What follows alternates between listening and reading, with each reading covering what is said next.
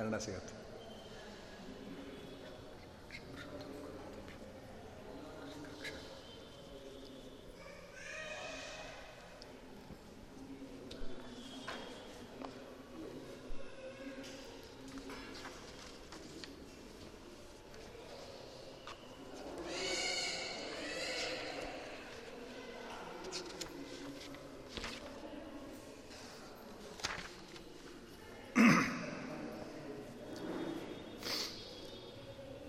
श्रीगुरुभ्यो नमः हरिः ॐ श्रीवामनसदानन्द प्राणापाननियामक भूतभव्य अखिलेशाय भूयो भूयो नमो नमः नमोऽस्तु व्यासरूपाय निर्दोषगुणरूपिणे यज्ञानभास्करे सर्व वेदार्थोऽयं लवायते मुख्यप्राणाय मध्वाय पूर्णप्रज्ञाय सर्वदा, व्यासशिष्यप्रधानाय, त्रैलोक्यगुरवे नमः। सत्तत्त्वदीपिकाचार्यान्, वंदे विद्वन्महामणीन्, सच्छास्त्राभिरतान् सर्वान्, अपि वन्देथ सज्जनान् ॐ नमो भगवते तस्मै, सर्वतः परमायते। सर्वप्राणिहृदिस्थाय वामनाय नमो नमः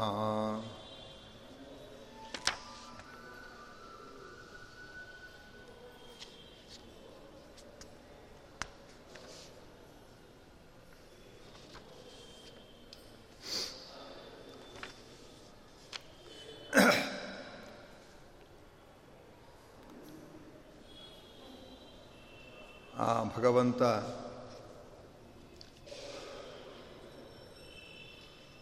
ಇಡೀ ಜಗತ್ತನ್ನು ಪ್ರಳಯ ಮಾಡುವ ಮಹಾಮಹಿಮನಾದ ಭಗವಂತನನ್ನು ಯಾರು ಪೂರ್ಣವಾಗಿ ತಿಳ್ಕೊಳ್ಳೋಕ್ಕೆ ಸಾಧ್ಯ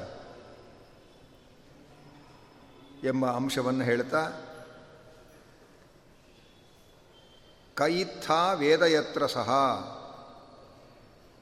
ಯಾರವನನ್ನು ಪೂರ್ತಿಯಾಗಿ ತಿಳ್ಕೊಳ್ಳೋಕ್ಕೆ ಸಾಧ್ಯ ಎಂಬುದಾಗಿ ಪ್ರಶ್ನೆ ಕೇಳ್ತಾ, ಜೊತೆಯಲ್ಲಿ ಕಹ ಅಂತಂದರೆ ಬ್ರಹ್ಮದೇವರು ಆ ಭಗವಂತನನ್ನು ಸ್ವಲ್ಪ ಮಟ್ಟಿಗೆ ತಿಳ್ಕೊಳ್ಬಹುದು. ಮತ್ತು ಚತುರ್ಮುಖ ಬ್ರಹ್ಮದೇವರು, ವಾಯುದೇವರು, ಅವರು ಸ್ವಲ್ಪ ತಿಳ್ಕೊಳ್ಳಬಹುದು ಹೊರತು ಇನ್ಯಾರೂ ಕೂಡ ಭಗವಂತನನ್ನು ಸಮಗ್ರವಾಗಿ ತಿಳಿಯಲಿಕ್ಕೆ ಸಾಧ್ಯವೇ ಇಲ್ಲ. ಅವರು ಉಳಿದವರಿಗಿಂತ ಹೆಚ್ಚಾಗಿ ತಿಳ್ಕೊಳ್ತಾರೆ. ಅಷ್ಟೇ ಹೊರತು ಆ ಬ್ರಹ್ಮವಾಯುಗಳು ಕೂಡ ಭಗವಂತನನ್ನು ಪೂರ್ತಿಯಾಗಿ ತಿಳಿದುಕೊಳ್ಳಕ್ಕೆ ಸಾಧ್ಯ ಇಲ್ಲ ಅನ್ನೋ ಸಂಗತಿಯನ್ನು ಹೇಳಿ ಮುಗಿಸಿದ್ದಾರೆ. ಅಲ್ಲದ ಮುಂದೆ ಇದುವರೆಗೆ ಸಂಕ್ಷೇಪವಾಗಿ ಓಂಕಾರದ ಮೂಲಕ ಮುಕ್ತಾಮುಕ್ತ ನಿಯಾಮಕನಾದ ಭಗವಂತನ ಮಹಿಮೆಯನ್ನು ಹೇಳಿದವರು ಯಮದೇವರು ಇಲ್ಲಿನ ಮುಂದೆ ಇನ್ನು ಸ್ವಲ್ಪ ವಿಸ್ತಾರವಾಗಿ ಭಗವಂತನ ಮಹಿಮೆಯನ್ನು ಹೇಳ್ತೇನೆ ಅಂತ ಪ್ರತಿಜ್ಞೆ ಮಾಡ್ತಾ ಇದ್ದಾರೆ. ಋತಂ ಪಿಬಂತೌ ಸುಕೃತಸ್ಯ ಲೋಕೆ ಗುಹಾಂ ಪ್ರವಿಷ್ಟೌ ಪರಮೇ ಪರಾರ್ಧೆ, ಛಾಯಾತಪೋ ಬ್ರಹ್ಮವಿದೋ ವದಂತಿ, ಪಂಚಾಗ್ನಯೋ ಏಚ ತ್ರಿನಾಚಿಕೇತಾ ಭಗವಂತ ಎಲ್ಲರ ಹೃದಯ ಗುಹೆಯೊಳಗಿದ್ದಾನೆ ಅಂತ ಅಷ್ಟು ನಾವು ಕೇಳ್ಕೊಂಡು ಬಂದಿದ್ದೇವೆ. ಹೇಗಿದ್ದಾನೆ, ಎಲ್ಲಿದ್ದಾನೆ ಅನ್ನುವ ಸಂಗತಿಯನ್ನು ಇದರಲ್ಲಿ ಹೇಳ್ತಾ ಇದ್ದಾರೆ. ಹೃದಯ ಗುಹೆ ಒಳಗೆ ಮುಖ್ಯಪ್ರಾಣಾಂತರ್ಗತನಾಗಿ ಭಗವಂತ ಇದ್ದಾನೆ. ಹೃದಯದಲ್ಲಿ ಸರ್ವ ಇಂದ್ರಿಯಾಭಿಮಾನಿ ಪ್ರೇರಕರಾದ ಮುಖ್ಯ ಪ್ರಾಣದೇವರು ಮುಖ್ಯ ಪ್ರಾಣದೇವರ ಒಳಗೆ ಭಗವಂತ ಇದ್ದಾನೆ. ಆ ಮುಖ್ಯಪ್ರಾಣದೇವರು ಎಂಥವರು ಅಂದರೆ, ಅವರು ಪರಮೇ ಜೀವೋತ್ತಮರಾಗಿದ್ದಾರೆ. ಆ ಜೀವೋತ್ತಮನಾದ ಭಗವ ಪ್ರಾಣದೇವರ ಹೃದಯದಲ್ಲಿ ಸರ್ವೋತ್ತಮನಾದ ಭಗವಂತ ಇದ್ದಾನೆ. ಆ ಭಗವಂತ ಪರಮೇ ಪರಾರ್ಧೆ, ಉಳಿದವರಿಗಿಂತಲೂ ಸಮೃದ್ಧನಾದ ಪ್ರಾಣದೇವರೊಳಗಿದ್ದಾನೆ. ಗುಹಾಂ ಪ್ರವಿಷ್ಟವು ಅಂತ ಗುಹೆ ಒಳಗೆ ಇಬ್ಬರಿದ್ದಾರೆ ಅಂತ ಹೇಳ್ತಾ ಇದೆ. ಇಬ್ಬರಿದ್ದಾರೆ ಅಂತ ಅಷ್ಟೇ ಹೇಳ್ತಾ ಇದೆ, ಯಾರು ಅಂತ ಹೆಸರು ಹೇಳ್ತಾ ಇಲ್ಲ. ಅವರಿಬ್ಬರು ಏನು ಮಾಡ್ತಾ ಇದ್ದಾರೆ? ಅಂದರೆ ಋತಂ ಪಿಬಂತೌ ಶುಭ ಕರ್ಮ ಫಲರಸವನ್ನು ಅವರು ಪಾನ ಮಾಡ್ತಾ ಇದ್ದಾರೆ. ಶುಭ ಕರ್ಮಗಳ ಫಲಸಾರವನ್ನು ಸ್ವೀಕಾರ ಮಾಡ್ತಾ ಇಬ್ಬರಿದ್ದಾರೆ. ಎಲ್ಲಿದ್ದಾರೆ? ಸುಕೃತಸ್ಯ ಲೋಕೆ. ಸುಕೃತಸ್ಯ ಲೋಕೆ ಅಂದರೆ ಸುಕೃತ ಅಂದರೆ ಪುಣ್ಯ. ಲೋಕ ಅಂದರೆ ಶರೀರ. ಜನ್ಮಾಂತರದ ಪುಣ್ಯದಿಂದ ಬರತಕ್ಕ ಈ ಶರೀರದಲ್ಲಿ ಭಗವಂತ ಇದ್ದಾನೆ. ಮತ್ತು ಪುಣ್ಯದ ಪುಣ್ಯಕ್ಕೆ ಆಧಾರವಾದ ಈ ಒಂದು ದೇಹದಲ್ಲಿ, ಮನುಷ್ಯ ದೇಹದಲ್ಲಿ ಅದರೊಳಗೂ ಜೀವನ ಹೃದಯದ ಮುಖ್ಯ ಪ್ರಾಣನ ಒಳಗೆ ಎರಡು ಭಗವ ಎರಡು ರೂಪಗಳಿದೆ ಇಲ್ಲಿ ಇಬ್ಬರಿದ್ದಾರೆ ಅಂತ ಹೇಳ್ತಾ ಇದ್ದಾರೆ. ಇಬ್ಬರು ಅಂತಂದಾಗ ಉಳಿದವರು ಈ ಮಾತಿಗೆ ವ್ಯಾಖ್ಯಾನ ಮಾಡುವಾಗ ಇಬ್ಬರನ್ನು ಯಾರು ಅಂತ ಗುರುತಿಸುವುದರೊಳಗೆ ಸೋತಿದ್ದಾರೆ. ಕೆಲವರು ಜೀವ ಮತ್ತು ಪರಮಾತ್ಮ ಇಬ್ಬರಿದ್ದಾರೆ ಅಂತ ಅರ್ಥ ಮಾಡ್ತಾರೆ. ಇನ್ನು ಕೆಲವರು ಪ್ರಕೃತಿ ಮತ್ತು ಪುರುಷ ಇಬ್ಬರಿದ್ದಾರೆ ಅಂತ ಅರ್ಥ ಮಾಡ್ತಾರೆ. ಆದರೆ ಅವರು ಪ್ರಕೃತಿ ಅಂದರೆ ಜಡ ಪ್ರಕೃತಿ ಅಂತ ಹೇಳೋದು. ಜಡವಾದ ವಸ್ತುವನ್ನು ಮತ್ತು ಚೇತನವಾದ ವಸ್ತುವನ್ನು ಸೇರಿಸಿ ಇಬ್ಬರು ಅಂತ ಯಾರೂ ವ್ಯವಹಾರ ಮಾಡಲ್ಲ. ಒಬ್ಬರೇ ಬಂದ್ರ, ಇಲ್ಲ ನನ್ನ ಜೊತೆ ಸುಟ್ಕೇಸು ಬಂದಿದೆ ಅಂತ ಯಾರೂ ಅನ್ನಲ್ಲ. ಯಾಕೆಂದರೆ ಅದು ಜಡ. ಇಬ್ಬರು ಅನ್ಬೇಕಾದ್ರೆ ಇಬ್ಬರು ಚೇತನರಾಗಿರಬೇಕು. ಅದಕ್ಕೋಸ್ಕರ ಅವರನ್ನು ನಿರಾಕರಣೆ ಮಾಡಿ ಇನ್ನೊಬ್ಬರು ಜೀವ ಮತ್ತು ಪುರುಷರು ಅಂತ ಅರ್ಥ ಮಾಡಿದ್ರು. ಆದರೆ ಜೀವ ಮತ್ತು ಬ್ರಹ್ಮ ಅಂತ ಅರ್ಥ ಮಾಡಿದ್ರು. ಅದು ಜೀವಬ್ರಹ್ಮ ಅಂತ ಅರ್ಥ ಮಾಡಿದ್ರೆ ಅವರು ಹೀಗೆ ಅರ್ಥ ಮಾಡೋರು? ಬ್ರಹ್ಮನಲ್ಲಿ ಯಾವ ಕರ್ಮಫಲ ಭೋಕ್ತೃತ್ವವನ್ನು ಒಪ್ಪಲ್ಲ ಅವರು. ಇಬ್ಬರು ಕರ್ಮಫಲವನ್ನು ಉಣ್ತಾ ಇದ್ದಾರೆ ಅಂತ ಹೇಳ್ತಾ ಇದೆ. ಇಬ್ಬರು ಕರ್ಮಫಲವನ್ನು ಉಣ್ತಾ ಇದ್ದಾರೆ ಅಂತಂದರೆ ಜಡ ಪ್ರಕೃತಿ ಅಂದರೆ ಅದೇನು ಕರ್ಮಫಲವನ್ನು ಭೋಗಿಸೋಕ್ಕೆ ಸಾಧ್ಯ ಇಲ್ಲ. ಭೋಗಿಸ್ತಾ ಇರ್ತಕ್ಕಂಥವ್ರು ಯಾರು? ಕೇವಲ ಪುರುಷ ಅಂತ ಅನ್ಬೇಕು ಅವರನ್ನು ನಿರಾಕರಣೆ ಮಾಡಿ ಜೀವ ಮತ್ತು ಪರಮಾತ್ಮರು ಆ ಇಬ್ಬರಿದ್ದಾರೆ ಅಂತ ಅರ್ಥ ಮಾಡ್ತಾರೆ. ಇವರು ಕೂಡ ಭಗವಂತನಲ್ಲಿ ಕರ್ಮಫಲ, ಭೋಕ್ತೃತ್ವವನ್ನು ಒಪ್ಪಲ ಬರೀ ಜೀವನಿಗೆ ಅಂತ ಹೇಳ್ತಾರೆ. ಆದರೆ ಆಚಾರ್ಯರು ಈ ಈ ಮಾ, ಈ ಮಂತ್ರದ ಅರ್ಥವನ್ನು ಅವರು ಪ್ರಮಾಣದ ಮೂಲಕ ವ್ಯಾಖ್ಯಾನ ಮಾಡ್ತಾರೆ. ಇಲ್ಲಿ ಇಬ್ಬರು ಅಂದರೆ ಒಬ್ಬರೇ ಇಬ್ಬರಾಗಿದ್ದಾರೆ. ಯಾಕೆಂದರೆ ಆತ್ಮ ಅಂತರಾತ್ಮೇತಿ ವಿಭುಹು ಏಕ ಏವ ದ್ವಿಧಾ ಸ್ಥಿತ ವಿಷ್ಣುಸ್ಸ ಪರಮೇ ವಾಯೌ ಪರೇಭ್ಯೋಪಿ ರುದ್ಧರೂಪಕೆ ಅಂತ ಹೇಳಿ ಪ್ರಮಾಣದಲ್ಲಿ ಈ ಮಂತ್ರದ ಅರ್ಥವನ್ನು ವಿವರಿಸಿದ್ದಾರೆ. ಆತ್ಮ ಅಂತರಾತ್ಮ ಅಂತ ಭಗವಂತನೇ ಎರಡು ರೂಪಗಳಿಂದ ಇದ್ದಾನೆ. ಆದ್ದರಿಂದ ಇಬ್ಬರು ಅಂದರೆ ಎರಡು ರೂಪಗಳು ಅಂತ ಅರ್ಥ ಇಲ್ಲಿ. ಒಬ್ಬನೇ ಭಗವಂತನ ಎರಡು ರೂಪಗಳು, ಸರ್ವೋತ್ತಮನಾದ ಅಂದರೆ ಜೀವೋತ್ತಮನಾದ ಎಲ್ಲರಿಗಿಂತಲೂ ಹಿರಿಯರಾದಂತಹ ಪ್ರಾಣದೇವರ ಒಳಗೆ ಇದ್ದಾರೆ.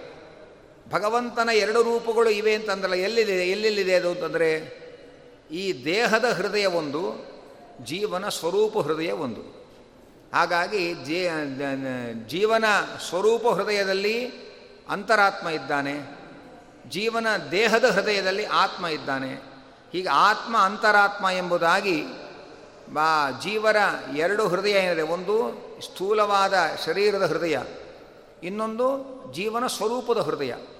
ಹೀಗೆ ಒಂದರೊಳಗೆ ಆತ್ಮ, ಒಂದರೊಳಗೆ ಅಂತರಾತ್ಮ. ಹೀಗೆ ಎರಡು ರೂಪದಿಂದ ಒಬ್ಬನೇ ಭಗವಂತ ಇದ್ದಾನೆ. ಅವನು ಕರ್ಮಫಲವನ್ನು ಸ್ವೀಕಾರ ಮಾಡ್ತಾ ಇದ್ದಾನೆ ಅಂತಂದರೆ ಅದು ಹೇಗೆ ಸಾಧ್ಯ? ಕರ್ಮಫಲವನ್ನು ಉಣ್ಣೋದು ಜೀವ ಅಲ್ವಾ? ಹಾಗೆ ಅಂತ ನಮಗೆ ಪ್ರಶ್ನೆ ಬರುತ್ತೆ. ಆದರೆ ಕರ್ಮಫಲವನ್ನು ಜೀವ ಉಣ್ಣಬೇಕಾಗಿದ್ದರೆ ಕನ್ನಡಿ ಮುಂದೆ ಕೂತಾಗ ಕನ್ನಡಿ ಒಳಗಿರೋ ಪ್ರತಿಬಿಂಬ ಏನಾದರೂ ತಿನ್ನಬೇಕಾದರೆ ಕನ್ನಡಿ ಮುಂದಿರೋ ಬಿಂಬ ತಿನ್ನಬೇಕು ಕನ್ನಡಿ ಮುಂದೆ ಕೂತ್ಕೊಂಡಿರೋ ಬಿಂಬ ಹೀಗೆ ತಿಂದರೆ ಅಲ್ಲಿ ಪ್ರತಿಬಿಂಬ ಬಾಯಲ್ಲಿ ಹಾಕೊಳ್ಳುತ್ತೆ. ಹಾಗೆ ಜೀವರು, ಪ್ರತಿಬಿಂಬರು, ಅವರು ಕರ್ಮಫಲವನ್ನು ಉಣ್ಣಬೇಕಾಗಿದ್ದರೆ ಅವರೊಳಗೆ ಬಿಂಬನಾದ ಭಗವಂತ ಇದ್ದಾನಲ್ಲ, ಅವನು ಹೀಗಂದ್ರೇ ಇವರು ಹೀಗನ್ನೋಕ್ಕೆ ಸಾಧ್ಯ. ಆದ್ದರಿಂದ ಜೀವರು ಕರ್ಮಫಲವನ್ನು ಉಣ್ಣಿಸುವ, ಉಣ್ಣುವುದಕ್ಕೋಸ್ಕರ ಭಗವಂತ ತಾನು ಅದನ್ನು ಸ್ವೀಕಾರ ಮಾಡ್ತಾನೆ. ಯಾವ ಶುಭ ಕರ್ಮಗಳ ಸಾರವನ್ನು ಭಗವಂತ ವಿಷ್ಣು ಪ್ರೇರಣೆಯ ವಿಷ್ಣು ಪ್ರೀತ್ಯರ್ಥಂ ಅಂತ ನಾವು ಮಾಡಿ ಏನು ಕರ್ಮವನ್ನು ಮಾಡ್ತೇವೆ ಕೊನೆಯಲ್ಲಿ ಕೃಷ್ಣಾರ್ಪಣ ಮಸ್ತು ಅಂತ ಏನು ಸಮರ್ಪಣೆ ಮಾಡ್ತೇವೆ, ಆ ಎಲ್ಲ ಸತ್ಕರ್ಮಗಳ ಫಲಸಾರವನ್ನು ಆ ಭಗವಂತ ತಾನು ಸ್ವೀಕಾರ ಮಾಡ್ತಾನೆ. ತನಗೆ ಹಸಿವೆ ಇದೆ ಅಂತ ಸ್ವೀಕಾರ ಮಾಡೋದಲ್ಲ, ಜೀವರಿಗೆ, ಜೀವರು ಸ್ವೀಕಾರ ಮಾಡಲಿಕ್ಕೆ ಸ್ವತಂತ್ರವಾಗಿ ಅರ್ಹರಲ್ಲ. ಅದಕ್ಕೋಸ್ಕರ ತಾನು ಸ್ವೀಕಾರ ಮಾಡಿ, ಅವರು ಸ್ವೀಕಾರ ಮಾಡುವಂತೆ ಪ್ರೇರಣೆ ಮಾಡ್ತಾನೆ ಪರಮಾತ್ಮ. ಅಶುಭವಾದದ್ದನ್ನು ಭಗವಂತ ಸ್ವೀಕಾರ ಮಾಡಲ್ಲ. ನಾಶುಭಂ ಸಹರಿ ಪಿಬೇತ್ ಅಶುಭವಾದದ್ದನ್ನು ಭಗವಂತ ಸ್ವೀಕಾರ ಮಾಡಲ್ಲ. ಇಲ್ಲೇ ಸ್ವಲ್ಪ ಗೊಂದಲಗಳಾಗೋದು. ಯಾಕೆಂದರೆ ಪಾಪ ಪುಣ್ಯಗಳು ಎರಡನ್ನೂ ಸಮರ್ಪಣೆ ಮಾಡಬೇಕು ಅಂತ ನಾವು ಕೇಳ್ತೇವೆ. ಸರ್ವಕರ್ಮ ಸಮರ್ಪಣೆ ಮಾಡಬೇಕು ಅಂತ ಕೇಳ್ತೇವೆ. ಇಲ್ಲಿ ಪರಮಾತ್ಮ ಶುಭ ಫಲವನ್ನು ಮಾತ್ರ ಸ್ವೀಕಾರ ಮಾಡ್ತಾನೆ, ಅಶುಭವನ್ನು ಸ್ವೀಕಾರ ಮಾಡಲ್ಲ ಅಂತ ಸ್ಪಷ್ಟವಾಗಿ ಆಚಾರ್ಯರು ಪ್ರಮಾಣ ಕೊಟ್ಟು ತಿಳಿಸ್ತಾರೆ. ಇದೆರಡನ್ನೂ ಹೊಂದಾಣಿಕೆ ಮಾಡೋದು ಹೇಗೆ? ಅದಕ್ಕೆ ಶಾಸ್ತ್ರದಲ್ಲೇ ಆ ಹೊಂದಾಣಿಕೆಯನ್ನು ಹೇಳಿದ್ದಾರೆ. ಸ ಸತ್ಕರ್ಮಗಳನ್ನು ಭಗವಂತನಿಗೆ ಅರ್ಪಣೆ ಮಾಡೋದು ಅಂತಂದರೆ ಅದು ವಿಷ್ಣು ಪ್ರೇರಣೆಯ ವಿಷ್ಣು ಪ್ರೀತ್ಯರ್ಥಂ ಅಂತ ಮಾಡಿರ್ತೇವೆ. ಆದ್ದರಿಂದ ಅದನ್ನು ನೇರವಾಗಿ ಸಮರ್ಪಣೆ ಮಾಡೋದು. ನಾವು ಸಮರ್ಪಣೆ ಏನು ಮಾಡ್ತೇವೆ? ಅದನ್ನು ಅಭಿವೃದ್ಧಿ ಮಾಡ್ತಾನೆ ಪರಮಾತ್ಮ. ನಾವು ಪುಣ್ಯವನ್ನು ಸಮರ್ಪಣೆ ಮಾಡಿದ್ರೆ ಪುಣ್ಯವನ್ನು ಅಭಿವೃದ್ಧಿ ಮಾಡ್ತಾನೆ.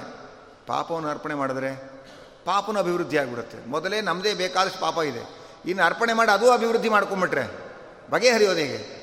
ಹಾಗೆ ಅಂತ ನಮಗೆ ಗೊಂದಲ ಆಗತ್ತೆ. ಅದಕ್ಕೆ ಪಾಪವನ್ನು ಅರ್ಪಣೆ ಮಾಡೋ ವಿಧಾನ ಬೇರೆ.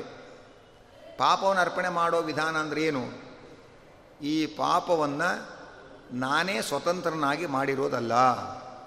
ಮತ್ತು ನನಗೆ ಪ್ರೇರಣೆ ಮಾಡ್ತಾ ಇರೋದು ತತ್ವಾಭಿಮಾನಿ ಅಸುರರು. ಅವರಿಗೆ ಪ್ರೇರಣೆ ಮಾಡ್ತಾ ಇರೋರು ತತ್ವಾಭಿಮಾನಿ ದೇವತೆಗಳು. ಅವರಿಗೆ ಪ್ರೇರಣೆ ಮಾಡ್ತಾ ಇರೋದು ಪ್ರಾಣದೇವರು. ಅವರಿಗೆ ಪ್ರೇರಣೆ ಮಾಡ್ತಾ ಇರೋದು ಭಗವಂತ. ಅಂತೂ ಈ ತಪ್ಪು ನನ್ನ ಪ್ರಾರಬ್ಧ ಕರ್ಮಕ್ಕೆ ಅನುಗುಣವಾಗಿ ಭಗವಂತನ ಪ್ರೇರಣೆಯಿಂದ ತತ್ವಾಭಿಮಾನಿ ಅಸುರರು ಮಾಡಿಸ್ತಾ ಇದ್ದಾರೆ ಅಂತ ಚಿಂತನೆ ಮಾಡೋದನ್ನೇ ಅರ್ಪಣೆ ಅಂತ ಕರೆಯೋದು. ಭಗವಂತನ ಸರ್ವಕರ್ತೃತ್ವವನ್ನು ಭಗವಂತನಲ್ಲಿ ಅರ್ಪಣೆ ಮಾಡಬೇಕಾದ್ರೆ ಸರ್ವಕರ್ತೃತ್ವ, ಸರ್ವಕಾರಯಿತೃತ್ವ, ಅಂದರೆ ಎಲ್ಲವನ್ನೂ ಅವನೇ ಮಾಡ್ತಾನೆ, ಎಲ್ಲವನ್ನೂ ಅವನೇ ಮಾಡಿಸ್ತಾನೆ. ಆದ್ದರಿಂದ ಪುಣ್ಯಕರ್ಮವನ್ನು ಅವನೇ ಮಾಡಿಸ್ತಾನೆ, ಪಾಪಕರ್ಮವನ್ನು ಅವನೇ ಮಾಡಿಸ್ತಾನೆ. ನಾವು ದೇವರ ಹತ್ರ ಹೋಗಿ ಏನು ಕೇಳ್ತೇವೆ? ಭಗವಂತ, ಇಷ್ಟೆಲ್ಲ ಪಾಪ ಮಾಡಿ ಏನೇ ಕ್ಷಮಿಸಪ್ಪ ಅಂತ ಕೇಳ್ಕೊಳ್ತೇವೆ. ಅದು ಇನ್ನೊಂದು ತಪ್ಪಾಗೋಯ್ತು. ಯಾಕೆ ಇಷ್ಟೆಲ್ಲ ಪಾಪ ನಾನು ಮಾಡಿದ್ದೇನೆ ಅಂತ ಹೇಳ್ಕೊಂಡಾಗಾಯ್ತಲ್ಲ ಅದಕ್ಕೆ ದಾಸರು ಹೇಳಿದರು, ಅಪರಾಧಿ ನಾನಲ್ಲ. ಅವರು, ನನ್ನ ಅಪರಾಧ ಕ್ಷಮಿಸೋನ್ಕಿ ಡೈರೆಕ್ಟಾಗಿ ಅಷ್ಟೇ ಕೇಳ್ಕೊಳ್ಳಿಲ್ಲ ಅವರು. ಅಪರಾಧಿ ನಾನಲ್ಲ, ಅಪರಾಧವೆನಗೆಲ್ಲ ಕಪಟ ನಾಟಕ ಸೂತ್ರಧಾರ ನೀನಿರಲು. ಭಗವಂತ, ನೀನು ಪ್ರೇರಣೆ ಮಾಡಿದ್ದಪ್ಪ, ಅದಕ್ಕೆ ನನ್ನಿಂದ ಪ, ಅಪರಾಧಗಳು ನಡೆದಿರೋದು. ಹೊರತು ನಾನು ಅಪರಾಧ ಮಾಡೋದಕ್ಕೆ ನನಗೇನು ಸ್ವಾತಂತ್ರ್ಯ ಇದೆ? ಅಪರಾಧ ಮಾಡೋಕ್ಕೆ ಸ್ವಾತಂತ್ರ್ಯ ಇದ್ದರೆ ಸತ್ಕರ್ಮಾಚರಣೆ ಮಾಡಿಬಿಡ್ತದ್ನಲ್ಲ ನಾನು, ಅದ್ರ ಬದಲು. ನಂಗೆ ಸ್ವಾತಂತ್ರ್ಯ ಇಲ್ಲ. ಆದರೆ ಭಗವ, ಹಾಗಾದ್ರೆ ಭಗವಂತ ಯಾಕೆ ನಮ್ಮ ಕೈಲಿ ಕೆಟ್ಟ ಕೆಲಸ ಮಾಡಿಸ್ತಾನೆ? ಅಂತ ಮತ್ತೆ ಪ್ರಶ್ನೆ ಮುಂದುವರಿಯಿತು ಅವನಿಗೇನು ಹೊಟ್ಟೆ ಕಿಚ್ಚು ನಮ್ಮ ಮೇಲೆ? ನಮ್ಮ ಕೈಲಿ ಯಾಕೆ ಕೆಟ್ಟ ಕೆಲಸ ಮಾಡಿಸ್ತಾನೆ ಅವನು? ಒಳ್ಳೆ ಕೆಲಸನೇ ಮಾಡಿಸ್ಬೋದಲ್ಲ, ನಾವು ಮಾಡೋದು ಅವನ ತಾನೇ ಮಾಡಿಸೋದು. ಹಾಗೆ ಪ್ರಶ್ನೆ ಬರುತ್ತೆ. ಅವನು ಇಷ್ಟ ಬಂದ ಹಾಗೆ ಮಾಡಿಸೋದಲ್ಲ. ನಮ್ಮ ಪ್ರಾರಬ್ಧ ಕರ್ಮಕ್ಕೆ ಅನುಗುಣವಾಗಿ ನಮ್ಮ ಕೈಯಿಂದ ಪಾಪವನ್ನು ಮಾಡಿಸ್ತಾನೆ. ಅಲ್ಲ, ಪ್ರಾರಬ್ಧ ಕರ್ಮ ಅಂದೇನು ಹಿಂದಿನ ಮೊದಲು ಪಾಪ ಕರ್ಮ ಮತ್ತು ಅದೇ ಉತ್ತರ ಕೊಡ್ತೀರಲ್ಲ ಮತ್ತೆ? ಹಾಗೆ ಮತ್ತೆ ಪ್ರಶ್ನೆ ಬರುತ್ತೆ. ಅದಕ್ಕೆ ಭಗವಂತ ಸತ್ವರದ ಸ್ತಮೋ ಗುಣಗಳ ತ್ರಿಗುಣಗಳ ಪ್ರಭಾವಕ್ಕೆ ಒಳಗಾಗುವವನು ಜೀವ.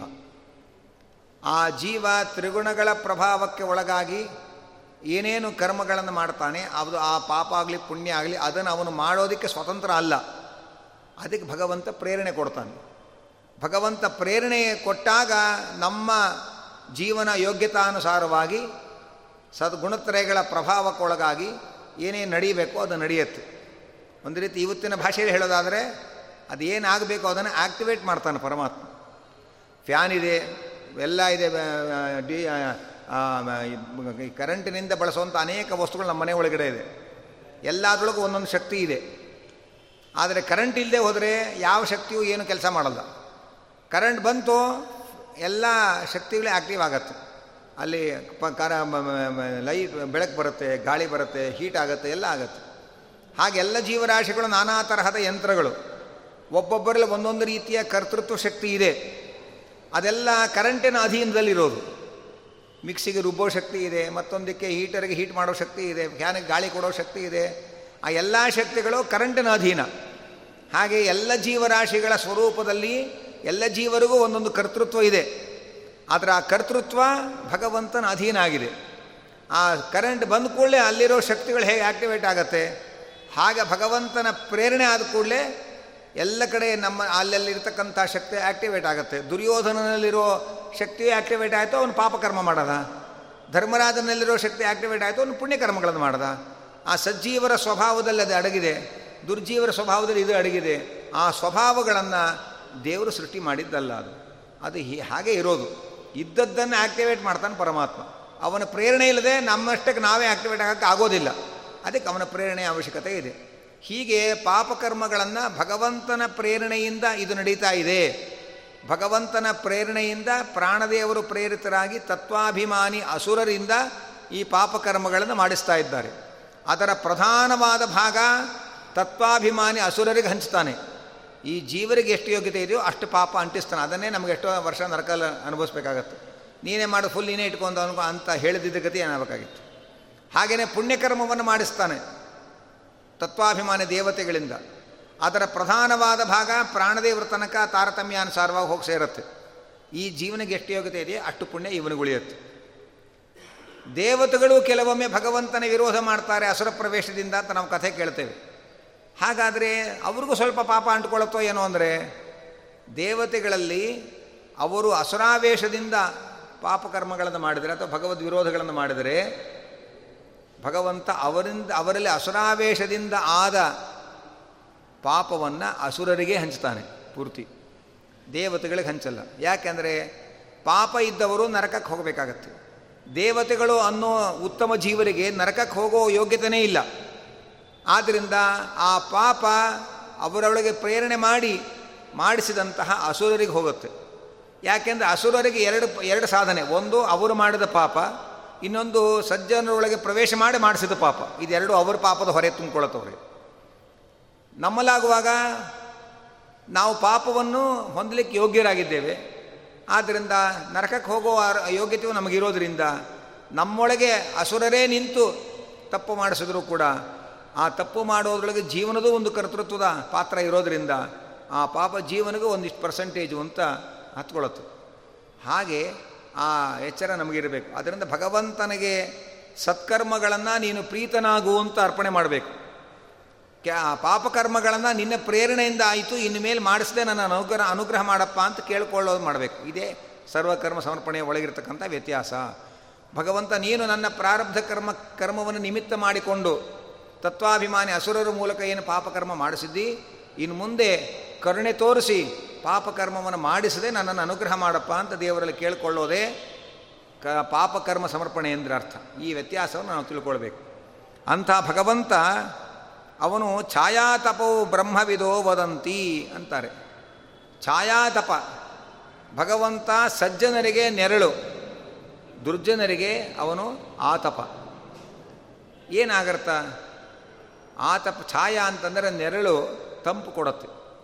ಯಾರು ಜ್ಞಾನಿಗಳಿದ್ದಾರೆ, ಅವರ ಪಾಲಿಗೆ ಭಗವಂತ ನೆರಳಿನಂತೆ ತಂಪು ಕೊಡ್ತಾನೆ ಸುಖ ಕೊಡ್ತಾನೆ ಯಾರು ದುಷ್ಟರಿದ್ದಾರೆ, ಅವರ ಪಾಲಿಗೆ ಬಿಸಿಲಿನಂತೆ ದುಃಖವನ್ನು ಕೊಡ್ತಾನೆ ಹೀಗೆ ಛಾಯಾತಪೋ ಬ್ರಹ್ಮವಿದೋ ವದಂತಿ. ಪರಮಾತ್ಮ ಛಾಯಾ ಇವ ವಿದುಷಾಂ ಪ್ರಭು, ವಿಪ್ರಭು. ಆತಪಃ ಪಾಪಿನಾಂ ನಿತ್ಯಂ ಎಂಬುದಾಗಿ ಹೇಳ್ತಾ ಇದ್ದಾರೆ.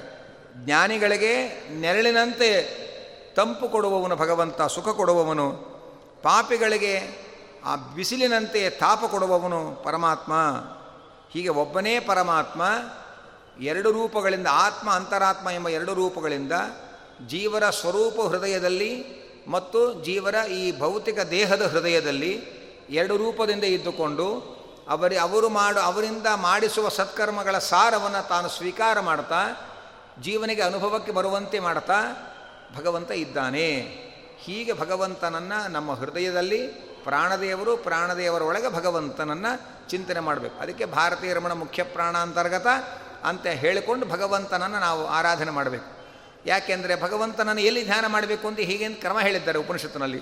ಹೇಳರು, ಹೇಳಿರೋರು ಯಾರು? ಯಮದೇವರು. ಆದರೆ ಆ ಯಮದೇವರ ಮಾರ್ಗದರ್ಶನದಂತೆ ನಾವು ನಮ್ಮ ಹೃದಯಕ ಹೃದಯದಲ್ಲಿ ಪ್ರಾಣದೇವರ ಒಳಗಡೆ ಭಗವಂತನನ್ನು ಧ್ಯಾನ ಮಾಡಬೇಕು, ಚಿಂತನೆ ಮಾಡಬೇಕು. ಎಂಬುದಾಗಿ ಹೇಳ್ತಾ ಇದ್ದಾರೆ. ಆನಂತರ ಇದೆಲ್ಲ ಮಾಡಬೇಕಾಗಿದ್ದರೆ ಭಗವಂತನ ಧ್ಯಾನ ಮಾಡಬೇಕು ಅಂತ ಅಂತ ಇದ್ದಾರೆ. ಎಲ್ಲಿ ಧ್ಯಾನ ಮಾಡಬೇಕು ಅಂತ ಹೇಳಿದರು. ಹೃದಯದ ಹೃದಯದಲ್ಲಿ ಪ್ರಾಣದೇವರ ಒಳಗೆ ಭಗವಂತನನ್ನು ಧ್ಯಾನ ಮಾಡಬೇಕು ಅಂತ ಎಲ್ಲಿ ಧ್ಯಾನ ಮಾಡಬೇಕು ಅಂತ ಸ್ಥಾನ ಹೇಳಿದರು. ಆದರೆ ನಮ್ಮದೇನು ಸಮಸ್ಯೆ ಆಗಿದೆ ಅಂದರೆ ಧ್ಯಾನ ಮಾಡಬೇಕಾಗಿದ್ದರೆ ಮನಸ್ಸಿನ ಏಕಾಗ್ರತೆ ಬರಬೇಕು. ಮನಸ್ಸಿನ ಏಕಾಗ್ರತೆ ಬರಬೇಕಾಗಿದ್ದರೆ ಇಂದ್ರಿಯ ನಿಗ್ರಹ ಇರಬೇಕು. ನಮಗಿದು ಯಾವುದೂ ಇಲ್ಲ. ಹತ್ತು ಗಾಯತ್ರಿ ಜಪ ಮಾಡಲಿಕ್ಕೂ ನಮ್ಮ ಮನಸ್ಸು ಏಕಾಗ್ರತೆಗೊಳ್ತಾ ಇಲ್ಲ, ಆಚಾರ ಏನು ಮಾಡಬೇಕು ಅಂತ ಪುರಾಣದಲ್ಲಿ ಬಂದು ಕೇಳ್ತಾರೆ. ಪಾಪ ಆ ಆಚಾರದು ಅದೇ ಪರಿಸ್ಥಿತಿ ಇರುತ್ತೆ. ಅವರೇನು ಉತ್ತರ ಕೊಡೋಕ್ಕೆ ಸಾಧ್ಯ ಹೇಳಿ. ಆದ್ದರಿಂದ ಏಕಾಗ್ರತೆ ಬರ್ತಾ ಇಲ್ಲ ನಮಗೆ ಭಗವಂತನಲ್ಲಿ, ಅವನನ್ನು ಹೇಗೆ ಧ್ಯಾನ ಮಾಡಬೇಕು ಅನ್ನೋದು ಎಲ್ಲರೂ ಸಮಸ್ಯೆ. ಅದಕ್ಕೆ ಶಾಸ್ತ್ರ ಹೇಳುತ್ತೆ ಏಕಾಗ್ರತೆ ಇಲ್ಲ ಅನ್ನೋದು ಸಮಸ್ಯೆನೋ? ಏಕಾಗ್ರತೆ ದೇವರಲ್ಲಿ ಇಲ್ಲ ಅನ್ನೋದು ಸಮಸ್ಯೆನೋ? ಅದನ್ನು ಮೊದಲು ವಿಮರ್ಶೆ ಮಾಡಿಕೊಳ್ಳಿ ಅಂತ ಶಾಸ್ತ್ರ ಹೇಳುತ್ತೆ. ಏಕಾಗ್ರತೆನೇ ಇಲ್ಲ ಅಂತಂದರೆ ಎಲ್ಲೂ ಇರಬಾರ್ದು. ಆದರೆ ಯಾವುದನ್ನು ಮನಸ್ಸಿಗೆ ಹಚ್ಕೊಂಡಿರ್ತೇವೆ, ಅದನ್ನೇ ಏಕಾಗ್ರವಾಗಿ ಚಿಂತನೆ ಮಾಡ್ತಾ ಇರ್ತೇವೆ.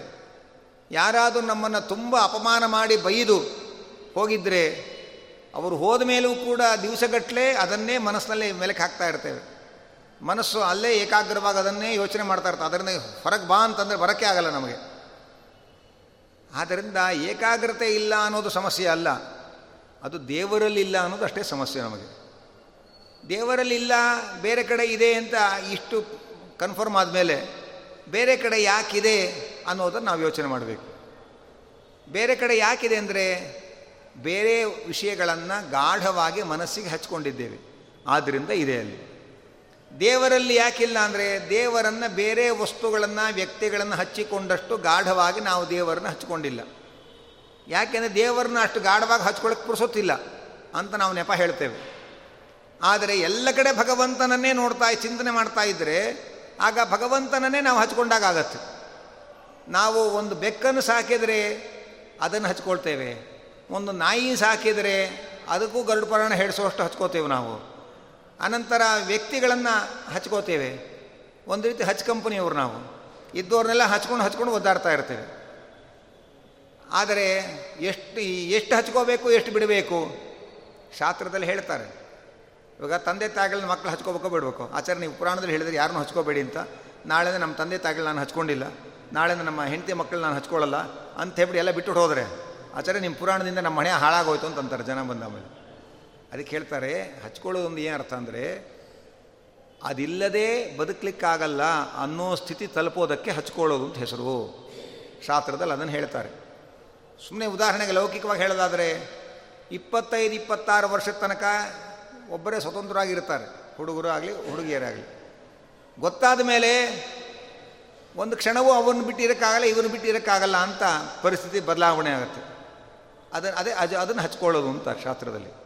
ಕೃಷ್ಣ ಪರಮಾತ್ಮನ ವ್ಯಕ್ತಿತ್ವ ಹೇಳ್ತಾರೆ. ಕೃಷ್ಣ ಪರಮಾತ್ಮ